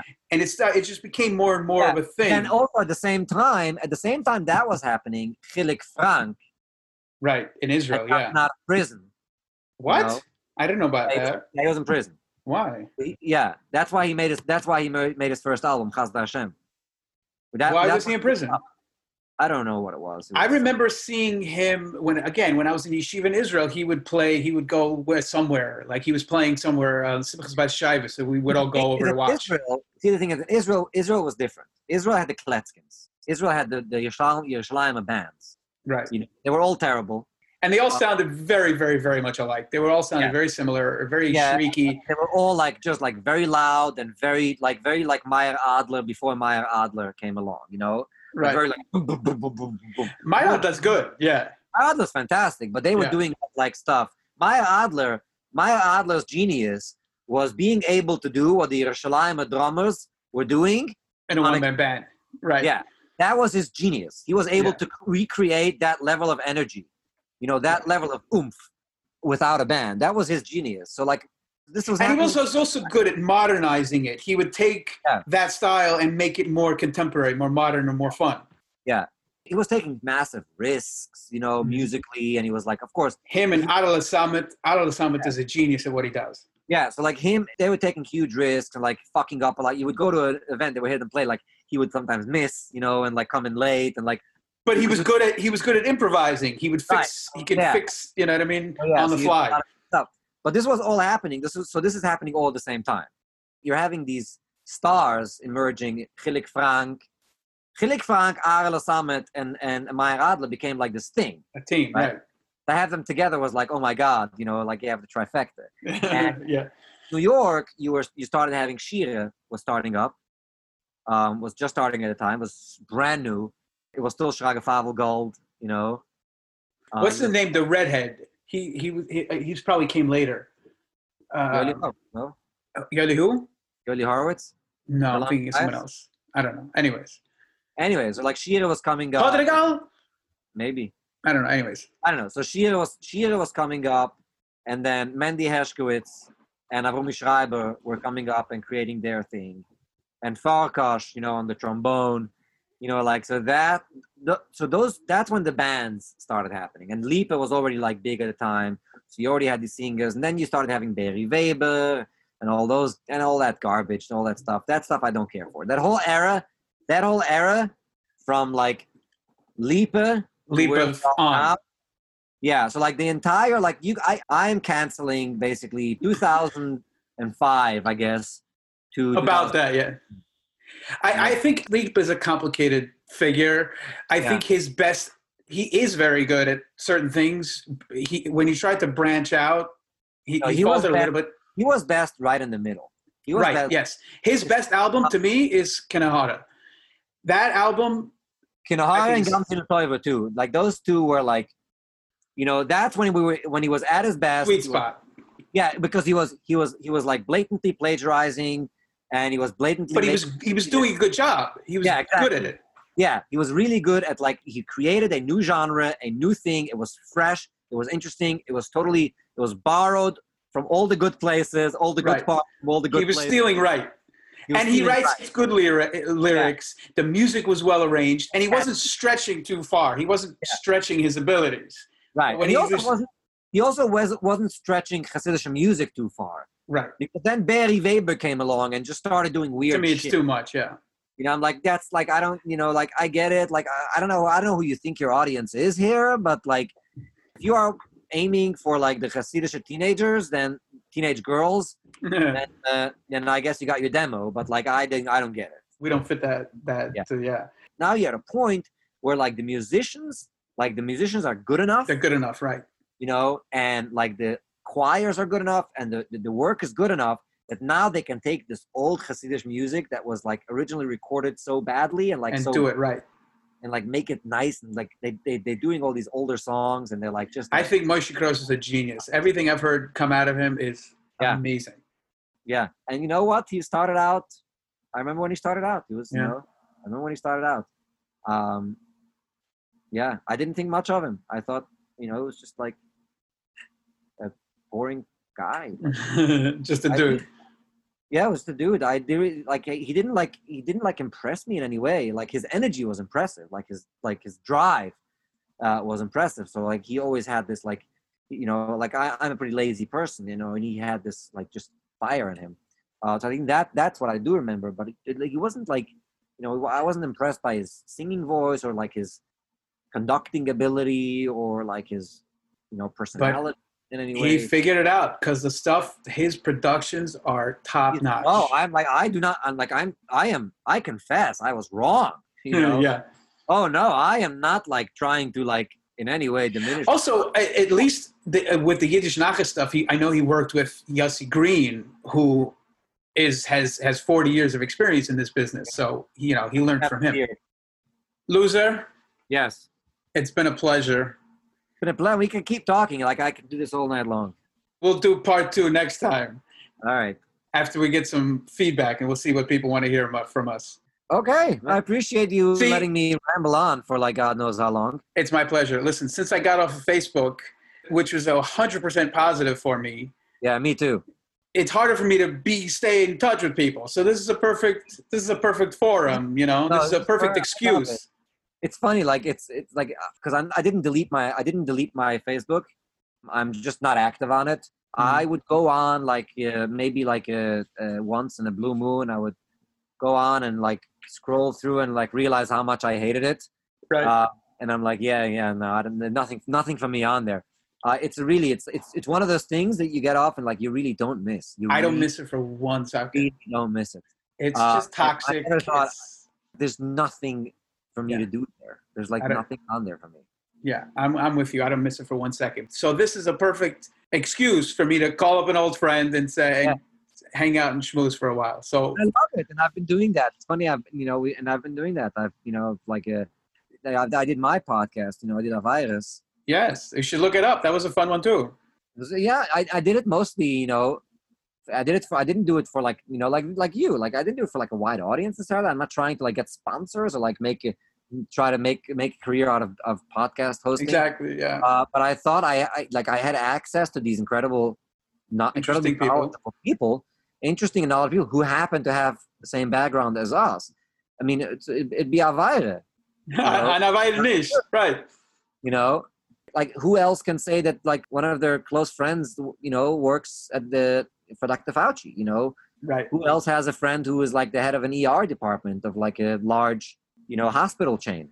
Right. So, you know, you have access to these people, and like, and and Connie Horowitz is, you know, you know, as well. It's like, like you have access to people, you can get this this knowledge. There's no reason why not to do it, and why not to put it out for the world. To record it. Right. Exactly. Yeah. That's exactly my, was my thought. It's a, it gives me an excuse to reach out to people and, and say hi, Yeah. and I have all these interesting and, and, and smart and brilliant friends. It's it's it's a sin not to record our conversations and put it out there for the world. Uh, I'm glad you have smart and brilliant friends, and I'm uh, honestly, I'm not much of a prayer, but uh, You're not one of the smart and brilliant ones. Don't thank worry. you, You're, yeah, thank you, thank you. I- you're one of the pretty ones. That's what. But I have you know a mix of friends. It makes your life interesting. hey, listen, you know, want to praise me for the things I have no control over, then okay, that's fine. You know, Listen, everybody get everybody. I'd like get credit for what I've done. You know, like this is not my work, but uh, I, you know, it's fine. I appreciate, I appreciate, I appreciate you consider me a be happy with with what you got. You know what I mean? If that's what I you got, work it.